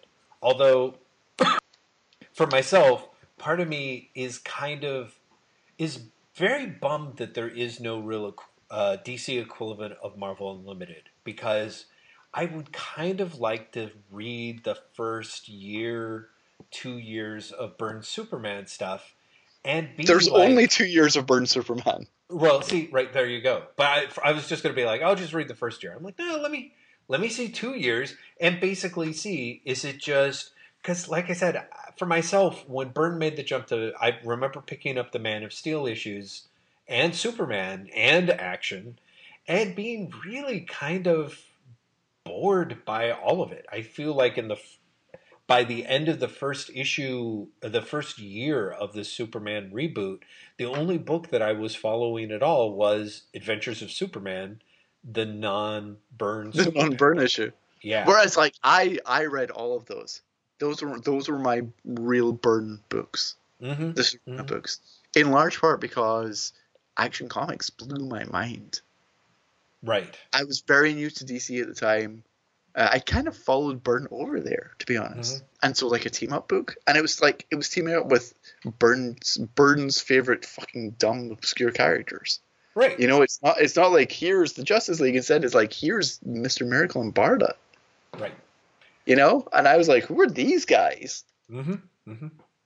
Well, whereas for myself, and this might be the curse of being older than you, I remember being picky, thinking like, "Oh, this will be great," and being kind of like, "Wait a minute," you know, because one of the very first issues, first three or four issues of Action Comics has Superman teaming up with uh, Etrigan the Demon, and yeah. and Byrne's like rhyming demon, fuck that shit. And I remember being like, "Wait, you know." the character rhymes now. That's because, of course, as an Alan Moore fanboy, I'm like, John Byrne, you have to play by the rules. That's the continuity of this character now. And so I was a little bit like, eh, fuck that guy. and that fuck that guy attitude has continued into these episodes. I know. Building everyone. What, uh, let, let's get back to Fantastic Four super oh, quickly. God, please. The okay. The most interesting thing about this two-parter in all seriousness is P. Craig Russell is inking John Byrne for 290, and it's a terrible combination. Yeah, yeah, it really it's, is. It's it it brings out the worst of both. You, mm-hmm. I never honestly would have thought, oh, P. Craig Russell has amazingly scratchy inks, and yet he really does overburn. He really mm-hmm. genuinely does. He, it's it feels like P. Craig Russell's inks are Terry Austin when Terry Austin is on a deadline and half-assing it. well, I, I sort of feel that he was intentionally doing that. I really feel, and I could entirely be wrong, that that Russell's big goal is not to overwhelm Byrne's what's identifiably Byrne's style. So for me, I'm like, oh, it kind of feels like it's sort of you know, somewhere between Al Gordon and Joe Rubinstein, you know, which is, but, but I know you like those guys, but I was just kind of like, yeah, I. No, this so honestly looks like this looks like shitty Terry Austin to me. Okay, it really, really does. I, I of course, I Again, like Terry Austin, we, so yeah. We we'll put images up in the show notes, and people can decide for themselves. But they go back to Earth. They they previously left it as it's 1936, and when they're on Earth, it's 1936, and all of a sudden it's 1986. What's happening? Who knows? They are will not interfere with the timeline, except Nick Fury, who's with them, is like, "Fuck that shit! I'm going to kill Adolf Hitler." Yeah. And the, the rest of the team have to go and stop him. The rest of the team, I should say, are Sue, She Hulk, and Johnny, because Reed is, let's not forget, dead at this point. Dead. That's dead, dead, dead, in quotation marks because, of course, Reed's not fucking dead. The She-Hulk also disturbs the timeline by saving uh, the life of a local jazz. He's a jazz musician, right? I'm not imagining that. Yeah, he, he blows um, a mean licorice stick. what a great sentence. They, for some reason, and there's no reason to do this other than plot, which we'll get to soon enough, decides to take that jazz musician with them when they go to stop Nick killing Adolf Hitler. There's no reason to do it apart from you have to do it for reasons you'll soon find. Uh, they try and stop Nick, but can they stop Nick? They can't stop Nick. And by the way, there's a giant fucking Nazi robot because of course there is. What's that you're thinking? We're gonna run into Captain America? No, we're not but Nick is going to get beaten up by some Nazis and then rescued by the rest of the team. He's then going to kill Hitler. That's right, he kills Hitler, at which point everyone wakes up because it was all a dream. And you know who's overseeing them? Shield technicians and Reed Richards, who isn't dead because of course he's fucking not dead. Right. Reed explains he has been behind the thing all along in the dumbest explanation ever, which is basically, hey, you know how I was inside the portal when it got destroyed? I was actually ejected from the portal because plot reasons. That, I mean, really, there's there's there's no explanation beyond. I blew up my suit and it launched me out the portal in time, and then I was in space with no breathing apparatus. But that's fine because I made myself into a ball. No, no. That- this is the thing that is amazing to me that I, I thought was really weird because you know Byrne, he's normally pedantic, right? Reed Richards blows into space and he says like the explosive decompression doesn't kill me. I'm unconscious. My body just slowly expanded into a big ball shape. And I was mistaken for a weather balloon. But it really does have this thing of like, you're like, but what about breathing? You're unconscious. Don't you breathe? And I really had that moment of like, does Reed Richards not breathe? Is that something that, that like John Byrne Is this a thing that, now? Yeah, exactly. Exactly. I was like, is this in the handbook of the Marvel universe that that because Reed stretches, there's absolutely no way for oxygen to circulate through his bloodstream and therefore he clearly doesn't breathe? I have no idea. I have no idea. I don't. So I, I also want to talk about the fact that the reason the jazz musician turned out to be important is it was his dream. yeah. and he has like magical superpowers, I guess, that let everyone else into his dream somehow. Yeah. Let's not let's not think about it because John Byrne definitely didn't. I'm Let's however know, think about the fact that this is the second time in John Byrne's sixty issues where we had a story which ended with and it was all a dream. Yes, and Do you remember 248? Yeah, exactly. Where he's like, if you want to do a shitty FF issue, you have an issue where it's all a dream or it's a giant figure that's bashing things around with no regard for actual physics. And then, you know, and then 50 issues later, John Byrne's like, okay, mm, haters gotta hate. You know what I mean? Like, they're just. I, It's, I, it's I amazing. loved it twice in his run. Yeah. He's like, this thing that's impossible, it's just happened. How could it have happened? It's a dream. Yeah, exactly. Twice. Twice. Yeah. It's it's again, Byrne is phoning this shit in. He Like, really, really, is. really is. Yeah. And also again, this is an astoundingly talky comic. Mm-hmm. Genuinely astoundingly talky. Yeah. Uh, and I think that there is something and it's worth pointing out. Byrne's Superman, which follows this, is much less talky.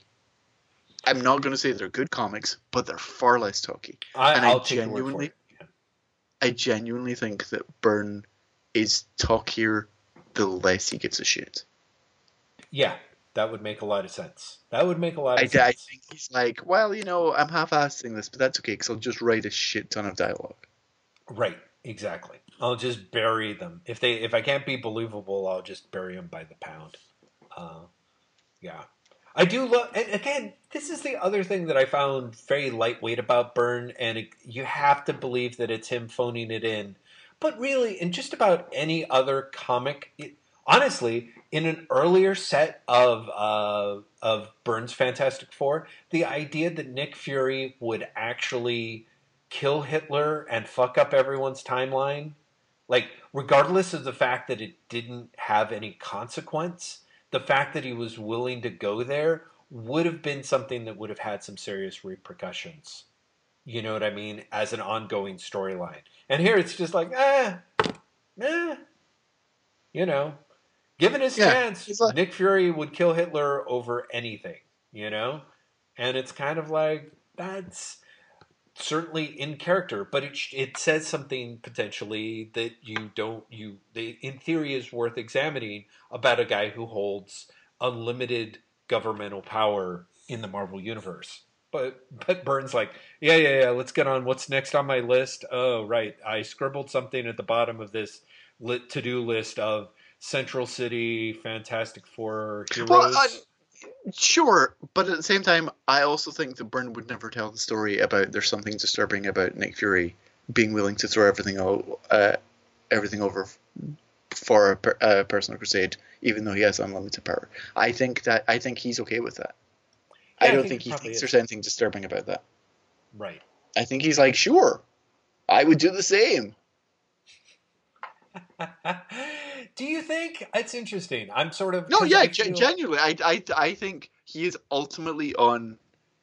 Well, he's not on Nick Fury's side, but he's like anyone would feel would want to kill Hitler. Well, I think I think he, I I see his point. He couldn't come up with a scenario at which Nick Fury could walk away from the opportunity to kill Hitler. I think that he is. Part of me is like, yeah, I think Byrne's like, no, there's absolutely no way. But I don't know. I Graeme, whatever. I mean, part of me is like, again, it's Star Trek Byrne. It's it's John Byrne being like, oh God, that city on the edge of forever. Oh, how I love that story. So, you know, Yeah, right. What? But you know the problem with City at the Edge of Forever? It wasn't a dream. I can fix that. Right, exactly. Exactly. I can make it totally consequence free and yet insist that it's going to mean something, but not. Yeah, no, it's it's dull. Um I do love that Hitler has like really, really tiny arms in a way that I never notice because I never notice those things. But on the cover of 292, I'm like, oh, I can't wait for Byrne to talk about, I mean, Graeme to talk about Byrne foreshortening Hitler's arm so much to get that Sieg Heil salute in there that he looks like he's got a little bitty arms. It's so great. It's like, you got to stop Hitler child had- Hitler. Hitler had tiny arms. Let, let, let's just let's just admit it. Hitler had tiny, tiny arms. I, I also can we talk about how great the caption on the cover is? Nick Fury's going to kill Adolf Hitler, and we've got to stop him, or do we? I love that. Or do we? yeah. Yep. Because there, there's violence on both sides, Jeff. That's where Sue's going with that. Oh my God. I can't believe you played that card, Graeme. That is brilliant. Oh my God. Uh, Central City does not answer is the title of FF293, the start of a three-part story, but also John Byrne's last issue. That's right, he's off the book after one issue of a three-part storyline.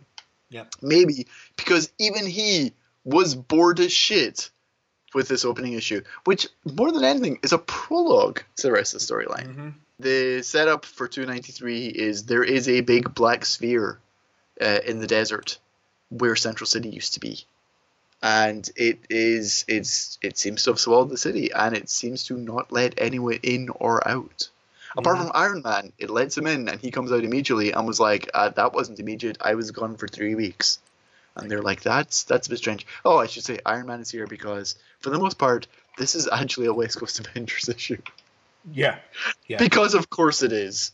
Uh, something that is particularly interesting to me, given the amount of continuity porn that is in these issues, is that the West Coast Avengers don't say anything about the fact that the Thing was going to join the team and then disappeared. Mm. Given that the Thing is going to play a part in this book in two issues' time, hmm it's really surprising that there's no reference to. Have you guys seen Ben? hmm We saw him a few months ago and then he vanished. Yeah. You know Well, that that's that's genuinely surprising that it's not there. Yeah, it, they bring it in at the very end of this three issue storyline where Reed's like, I just heard that Ben was in a hospital with the DTs. And you're like, yeah, whatever. You know what I mean? Like it, it it's clear that it's not it's not it's either not on Byrne's radar because he's like, I don't care, this is my last issue, I don't give a crap, or it's just notable by how much those characters like Tigra Tigra's there like these characters all just disappear. You know what I mean? Like Iron Man gets dragged off. You get Tigra popping up for, you know, right up to the point where she says, "Oh my heavens, no." And I don't even know what's happening there. Like that never gets resolved in any way, does it? No. It's, Right? Okay, so so two nine three ends with the FF show up after the uh, the Avengers, with the exception of Tigra, have have gone. I don't know to, to lunch. Uh, they're, they're, theor- theoretically, they have gone to take Iron Man to hospital. Why that took most of the Avengers, who knows? Tigra's there, She-Hulk's there, the rest of the FF show up. They they just decide they're going to go in. The reason they're going in is Central City is where Reed came from. He's revisited here at the start of the uh, Nathaniel Richards storyline. and this is the second time that he has returned to his hometown, which again, like I was saying, feels important. Yeah. Feels like Burton was going to try and do something with this. Was going to try and do something with Reed's past, with Reed's history. But again, like this is his last issue, so nothing comes of it. And spoilers, Central City is not mentioned again in the book after the hmm. storyline.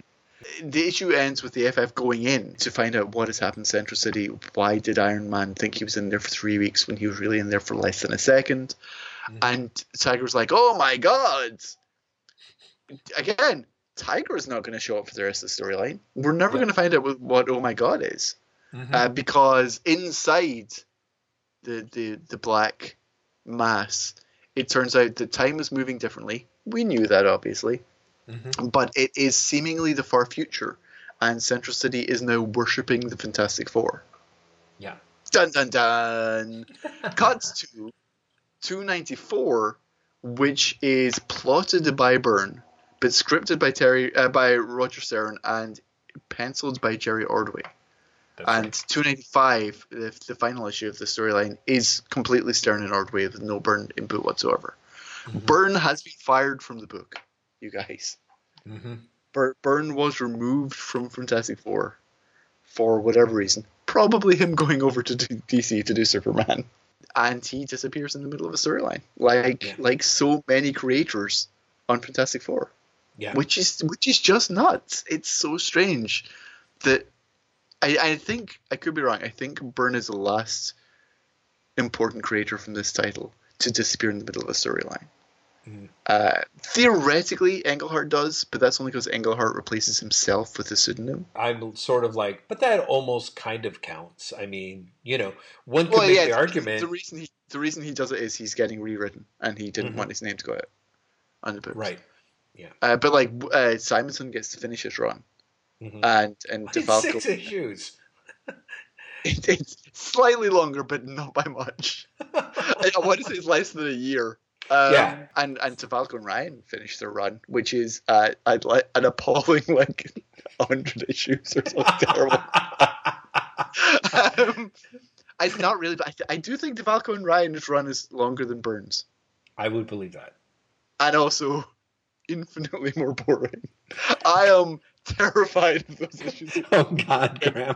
I, I, and I say that as someone who loves the Fantastic Four. I'm terrified of those issues. Jeff. Oh my God, Um, Graeme.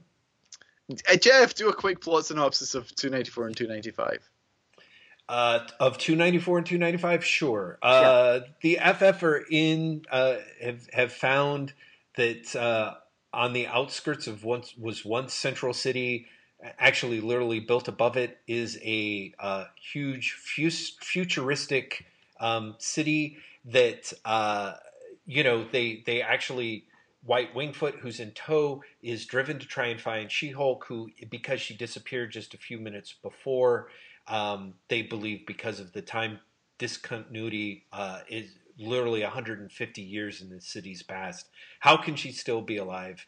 Uh, the FF end up encountering in this brave new world uh, essentially a, um, what kind of seemed like knockoff mutant minions that um, each are are uh, sort of color coded and power coded to each of the FF. So there's a bunch of tough guys dressed in orange with a very clever mask that's derivative of the uh, mask the thing originally wore in early FF issues, who jump about yelling "clobber time."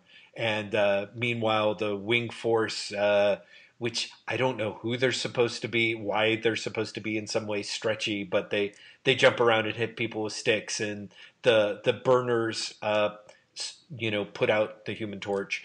All of this is to say the entire society worships the FF and uh, yet did not really recognize the FF in this particular configuration until um, Priestess Livia shows up and is like, "Oh, it's as if the FF of four, you know, the four who re- you prophesied would return to us, have actually returned."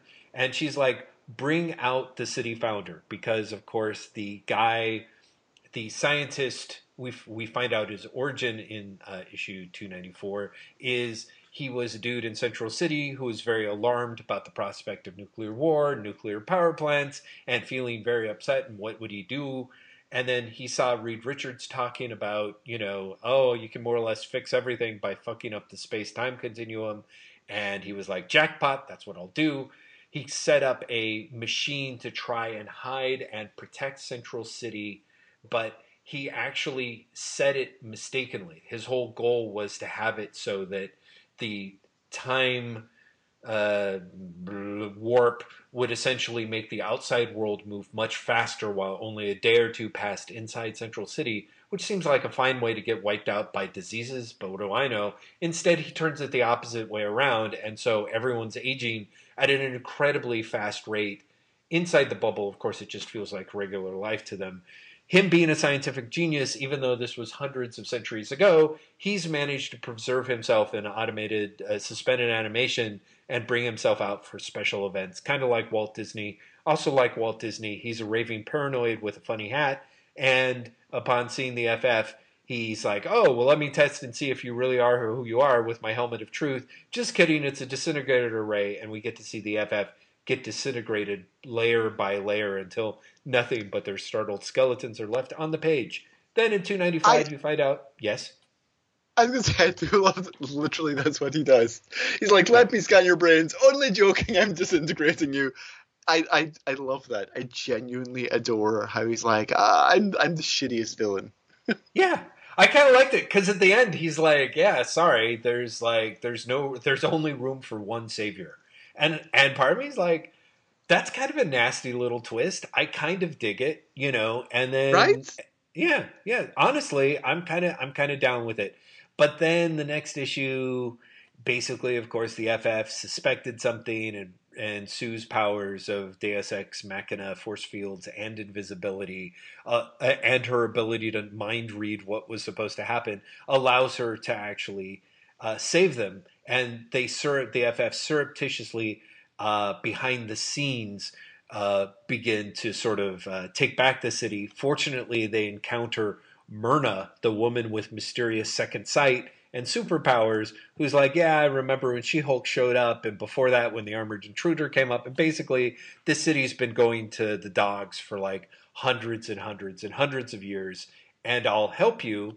Uh, and they basically free She Hulk, who's been placed in suspended animation as soon as she came through and what I thought was kind of a nice, nifty way of how do you fix this time dilation, it turns out that almost all the original inhabitants of Central City have also been put in suspended animation as well. So all the FF really have to do is beat back the inbred morons and try and fight uh, Mr. Mad Scientist, who, in true he's kind of a great Kirby Lee throwback in that he is a mad scientist supervillain whose supervillain is basically he can give himself the powers that look cool on a splash page but do absolutely nothing else. So it's kind of fun seeing him be a giant figure hovering over the FF in a big, angry, pointing, yelling way that is Jerry Ordway interpreting uh, Jack Kirby staple and therefore just looks strangely photorealistic. Like wow, Jerry Ordway had a lot of time with a photo camera around the senior citizen center that one day and really put it to good use and was able to write that off on his taxes. And then Reed being Reed, he gets the, the better of the mad scientist and manages to bring everyone back into the present, but actually have the uh, city of the future will basically next pop up in 10,000 years where he's like, yeah, and hopefully at that point the mutants will be ready for the world around them, which is just really like they were backwards inbred bastards before Reed. What are you trying to tell us about the future? The end. I think that's a surprisingly thorough, arguably more thorough than it deserves. Roundup. I have a question. Yeah. How do you, after so many Byrne issues, how did Stern and Ordway do for you? You know, honestly, kind of okay, but how do I put it? It just felt they felt like they um I mean, Ordway is Ordway. I, I, I feel like maybe there's some point where I feel like Ordway has his uh, points where he becomes dull for me, but Ordway's not a guy that I think of as somebody who phones it in. You know what I mean? And Yeah. probably, especially back here, where I think he's definitely someone who wants to have something to prove. It's honestly, the story throughout is so boring that I didn't notice that Byrne was gone until halfway through issue 294. Uh, and then I was like, oh, okay. It feels it's dull in a Byrne story kind of way, and like the like the batch of stories leading up to this, it feels like a story that starts with an idea in mind that it is forgotten by the time it gets to the end of the story. Like there's clearly supposed to be some sort of subtextual something about the FF being heroes and also about how the image of heroism is more or less subverted by a fearful guy who's trying to drag everyone else into the bunker with him whether that's Mhm. supposed to be Byrne whether that's supposed to be shooter whether that's just supposed to be like a general sense of um, conservatism in the air in america during these particular issues i honestly have no way of knowing. They were probably my favorite issues of the batch of this batch that we read but that but that's not really saying anything. They were still kind of dull and half baked i thought but at least Yeah, stern and I- I- ordway have good excuses I think that they're both trying harder than Byrne is, mm-hmm. but I, as I was going to say, less both less suited, and I'm not sure that's true. Uh, Ordway is a better draftsman, but a less dynamic exactly layouts artist. Mhm. Mhm. and so Byrne kind of has an edge on his art, to be honest. Mm-hmm. I do like Ordway's surprising redesign of the costumes. Mm. He's suddenly he's widened the the white circle so that it now goes across their shoulders. that's right I don't I don't quite know what happened there. I don't know if it was intentional or or what. It's very strange and very strange that no one fixed it. If that makes sense. mm-hmm. Um, but on a panel by panel basis, like Ordway's art is is serviceable to good. You know, his character work is great. Uh, Stern is given a dog of a plot. This, this is Yeah. a very dull story, but his Mhm. scripting is li- more lively than than Byrne has been offering, right as as far as I'm concerned. Mhm. Uh, uh, and I think that he brings more actual character to the book. I I will regret saying this in a few issues when he takes over as the regular scripter for a year, Mm. but not even a year, like six months. But he's he they both keep the book afloat, I guess, Mhm. and it doesn't seem like the the most rocky transition from Yeah. the creator who has been guiding the book for five years by this point and disappears midway through a story. Yeah, I agree. But unfortunately, I feel like, as you pointed out, it kind of says more about the depths to which Byrne has sunk to, really more than. I mean, Stern and Ordway are are capable creators, and you're right. They each have their kind of various shortcomings. This is the thing. I'm not especially familiar with uh, Stern's work as well. A lot of the work that I saw from him is is like as basically kind of Byrne's uh, buddy. You know what I mean? He's like he and Byrne have enough in common that they spend a lot of time gabbing on the phone and hashing out plots. They worked on Captain America together. They just seem relatively simpatico. So I don't have a very strong sense of Stern. Like apart from that, when again we re, when we read the Avengers, and I was like, oh, Stern is um, is kind of the epitome of uh, competent but unexciting. You know what I mean? Oh, Like- see, really, I think Stern's Avengers is, is a highlight of the run. I think it is too, but again, part of me is like, I don't know if that just means how much of a shit show the Avengers is for Okay, those I'll first 300 issues. I think I think it's good comics and a highlight of the run. and I felt like they were pretty enjoyable comics, uh, but never super exciting. They're, but but there's that kind of thing of like, how do I put it? Like, which I talked about at the time. There's a time where when reading a whole se- like reading two years of just good enough comics is is a greater pleasure than some of its parts. You know what I mean? And that's kind of how I feel about Roger Stern's Avengers. I liked a lot of the stuff that he was doing. There was a lot of stuff that never got dragged to culmination. That guy pretty much had storylines that he dragged on to the point of tears. And yet it's all very enjoyable issue by issue, and he does things with characterization that's great. I just, but at the same time, yeah, I just, he's, his Avengers stuff is the closest to I've, I've most exposure I've ever had to him, and I remember reading it and liking it when we were reading those issues, and yet I was still like, uh, it's good, but I wouldn't trade it for Steve Englehart anytime soon, which you know is hardly a surprise. And what is great is Stern is about to take over this book for, like I said, only about six issues, and then Englehart takes over. You get Right. to trade Stern for Englehart, said Jeff. Very exciting, yeah. So, but if you're going to make that make the argument that that's a mistake, go ahead. No, I'm not. Englehart's run is, if nothing else, not dull. Right. and and that's that's where I am with this book now. Part of the reason that these two issues feel as fresh is that the rest of the this the issues that we've been reading for this episode have been dull, have been Mhm. boring, have been Byrne phoning it in, and you get the feeling that even if it's just flop sweat, Stern and Ordway are trying. Yes. Yeah. You know, Exactly.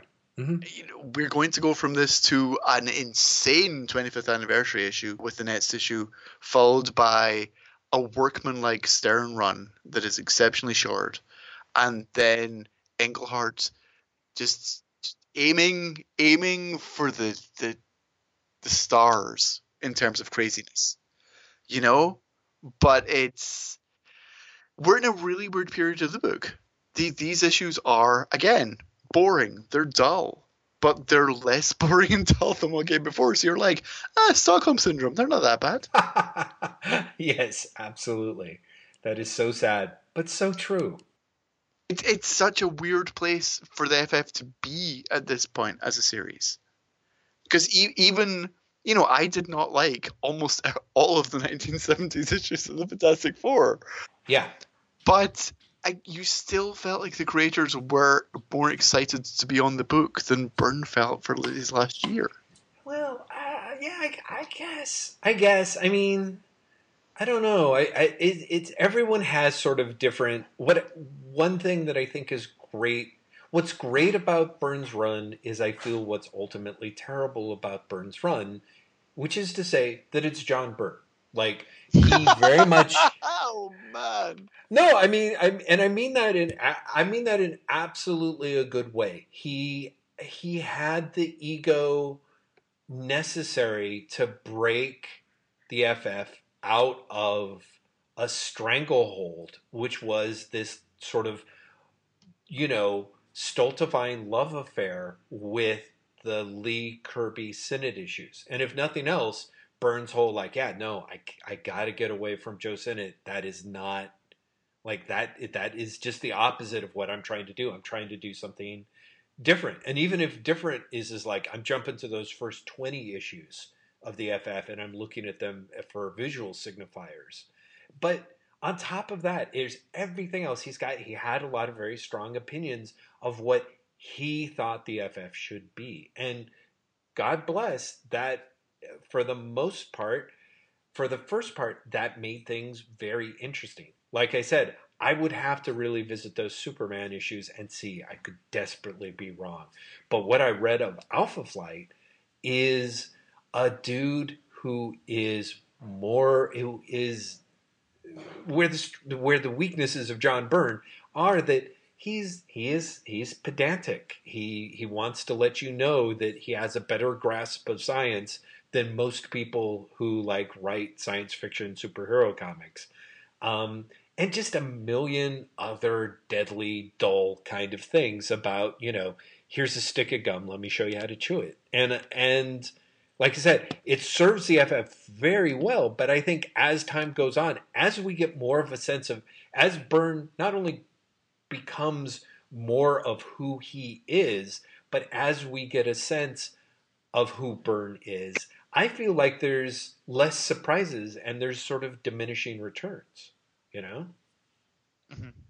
So for me, I'm incredibly like if you think back to the tatters that the FF were in pretty repeatedly in the 120 issues, you know, after Kirby leaves and before Byrne steps in, like there is the idea of like Byrne has brought us sort of the same way that it could be argued that Jim Shooter brought a certain regularity to Marvel. And in that regularity, there were some periods of high highs that were much better than you would expect and genuinely thrilling. And then the low lows weren't nearly as low. But after a while, it just kind of all kind of becomes white noise, I guess. You know what I mean? Yeah. It, it just, Yeah. so, you know, westward flows the empire, I guess. When I leave this, these issues and when I look forward to, to what lies ahead, Mm-hmm. I am much more excited about Englehart and Simonson coming up. Mm-hmm. You know, because again, it feels, and I say that this particularly because I've read these issues, but they're so different from the Byrne issues, Mm-hmm. and that's what I want right now. Mm-hmm. You know, I I I feel burned out on Byrne, and that's that's not intended as a pun. Mm-hmm. Like I, I I'm done with the Byrne taking the Fantastic Four by this point, Mm-hmm. and and it feels honestly like Byrne was too. Mm-hmm. Well, and I think that's it. I think it, I think if he wasn't so much so, I think there would be because even even the the crap the, the crap the stuff that we're talking about before, we complain a lot, but but it's still better. The thing that I find fascinating is is that Byrne for me overall the the one of the things that's sort of a shame is that Byrne has some very strong ideas about characterization for the FF, and for the most part, he somehow manages to execute it and yet not at the same time. You know, I look back to his thoughts about his, you know, his secret theories about how Sue and Reed's relationship works, or what the hell is up with Ben's sexuality, and and and he put some thought into it. It, but it also just kind of doesn't go anywhere. And I think that's one of the things that also is interesting to me about Byrne. Ultimately, kind of self-defeating is is that Byrne is kind of a company man a little bit, and and also has this idea of like, no, you're not supposed to break the characters. You're supposed to clean up the toys and put them back in the box, and you can only change things so much. Um, and yet at the same time, he's also like, but you know, Johnny's totally banging Alicia, and that's you know, that's totally understandable, right? You know, so it's he's got weird, clearly weird periods where he where he overlooks stuff, but it kind of makes sense in a way that he would move from here to Superman, where he gets a chance to reboot Superman, and so simultaneously give the character a stamp of like, no, this is how you're supposed to do the character, and this is how I've got a character that I can also change, but I'm also changing him into the way that I see him and is the way he should always be seen. Like, you know, you kind of see how Byrne kind of has to go to the next level of that because the FF is an area where he's done five years in the book and tried to simultaneously move it forward and sing the virtues of standing still at the same time. So This is a strange thing to say. Part of me is like, I almost wish we were doing a Byrne podcast and following and following him to Superman. Yeah, yeah, yeah, yeah. No, I totally get that because I think after reading this much of his stuff, and arguably, I'm sure I'm sure a lot of people would disagree, reading him in this much depth, seeing where he would go with Superman, and seeing what he's trying to do and implement, and that next strategy for him of it would be really interesting to me uh, in that sense. But also, I think that it would it would it would also be I would be spending so much time being old man crabby pants that I don't think that I think Graeme you would actually quote unquote accidentally break your own computer like two episodes in and refuse to get it fixed. You know? What what is hilarious is I really do have such affection for the Superman stuff because because I read it when it was coming out. Mm-hmm. And I've read it since and I know it's not good, but I still have the affection for it. Mm-hmm. Mm-hmm. So it would be a very surreal experience for me. Yeah, It, it would be it would be just be me going, no, Jeff, I know you're right, but every single episode. You know, what would be great. Would be we do a podcast called Berngelheart, and the first half is us following John Byrne, and the other half of us is of the podcast is following Steve Englehart. Oh, don't even suggest that because you know the people are going to be like, actually, you should do that when you finish Baxter Building. I just want to say, Exactly. Jeff, Yes. uh, the next episode hmm we're going to be doing 296 Yes. through uh, 303. Okay. So we're going straight up to the start of Englehart. We're not doing the start of Englehart, but we're doing the the anniversary issue and all of the Stern run.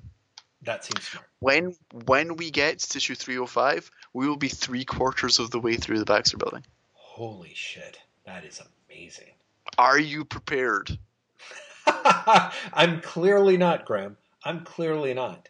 Uh, but you know, uh, considering this episode itself took four and a half hours for us to actually record,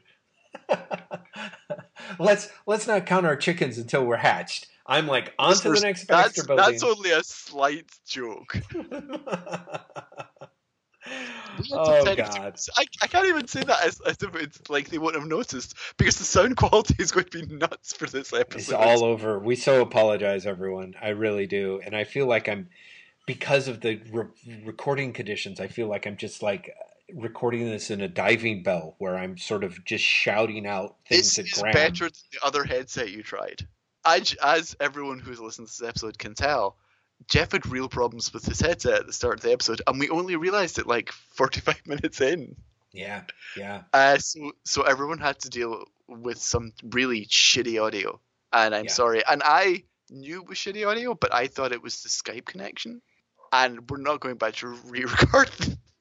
Sadly, no. Sorry, hopefully, everyone. Graeme will can, can come up with a GarageBand tool that can clear up some of that buzz. But um, We- But if we'll- not- we'll see, Jeff. we'll make it up Uh, to you later. but there was so in between jeff was trying different headsets and different audio solutions and there was uh, a second headset he tried where it honestly sounded like jeff was speaking to us through a 1930s gramophone it's amazing and jeff if you have a recording of that really send it to me and i'll put it up on the patreon okay. and, and people who who care far too much will hear that, even though they won't get to hear you talk about your surgery recovery, which was my secret wish Yes. for for the Patreon. Poor people I- on Patreon. They're like, what did we do to deserve this? You literally enable us. I'm really sorry. I'm going to wrap things up super quickly. We have show notes for this episode. They'll be going up midway through Monday. Uh, that's at waitwhatpodcast.com. There is a Tumblr, waitwhatpods.tumblr.com, where I normally, but I completely let things slip this week, and I'm very sorry, post um, images from whatever comics I happen to be reading at the time. And so does Jeff. He started again because he has nothing else to do because he's recovering from surgery. And you should all tell him to do more. It's so great. It made me so happy.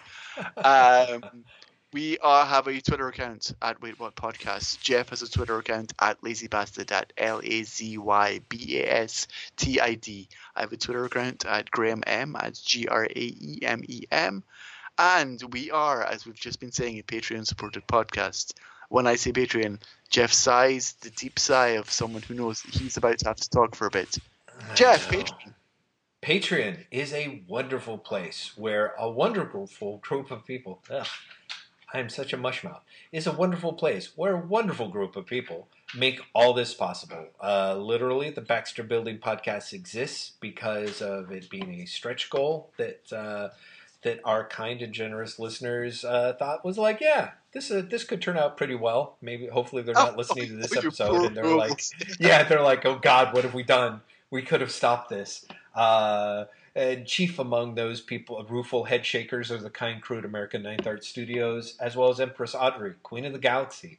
We're especially uh, grateful for their continuing support of this podcast, as well as Wait What, uh, as well as not um, unleashing the negative zone on the uh, event horizon of Earth and wiping us all out. We thank you so much.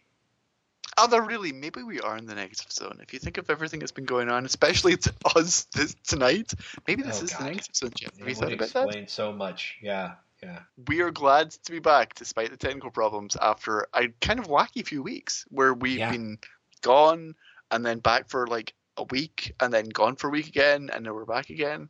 Uh, Yeah. We are back next week Yes. with a regular Wait Whats. People who listened to the last episode of Wait Whats may remember, Jeff may not, that the next episode Wait What is our Star Brand episode. oh God. Yes. You totally forgot, didn't you? no, no, I didn't. I didn't actually. I've I did the reading. I'm going to have to redo the reading so that I can remember where to talk about it. But also, like if people who seem to derive enjoyment out of us trying to deconstruct a shit show, that is going to be the episode for you. Let me tell you. Oh, Star Brand people. I, I can't honestly remember how we came up with the idea of doing a Star Brand episode, but I am so excited to do a Star Brand episode next week. Wait, what? Star Brand, be there, or I I don't know. Like, don't know what goes with like Jim Shooter and John Byrne's weird passive aggressive, weird hateness. Uh, Yeah. Jeff, it's a building, so you you're the one who sings us out. Oh, yes. Thank you so much for joining us, and we'll see you next time in the lobby of the Baxter Building.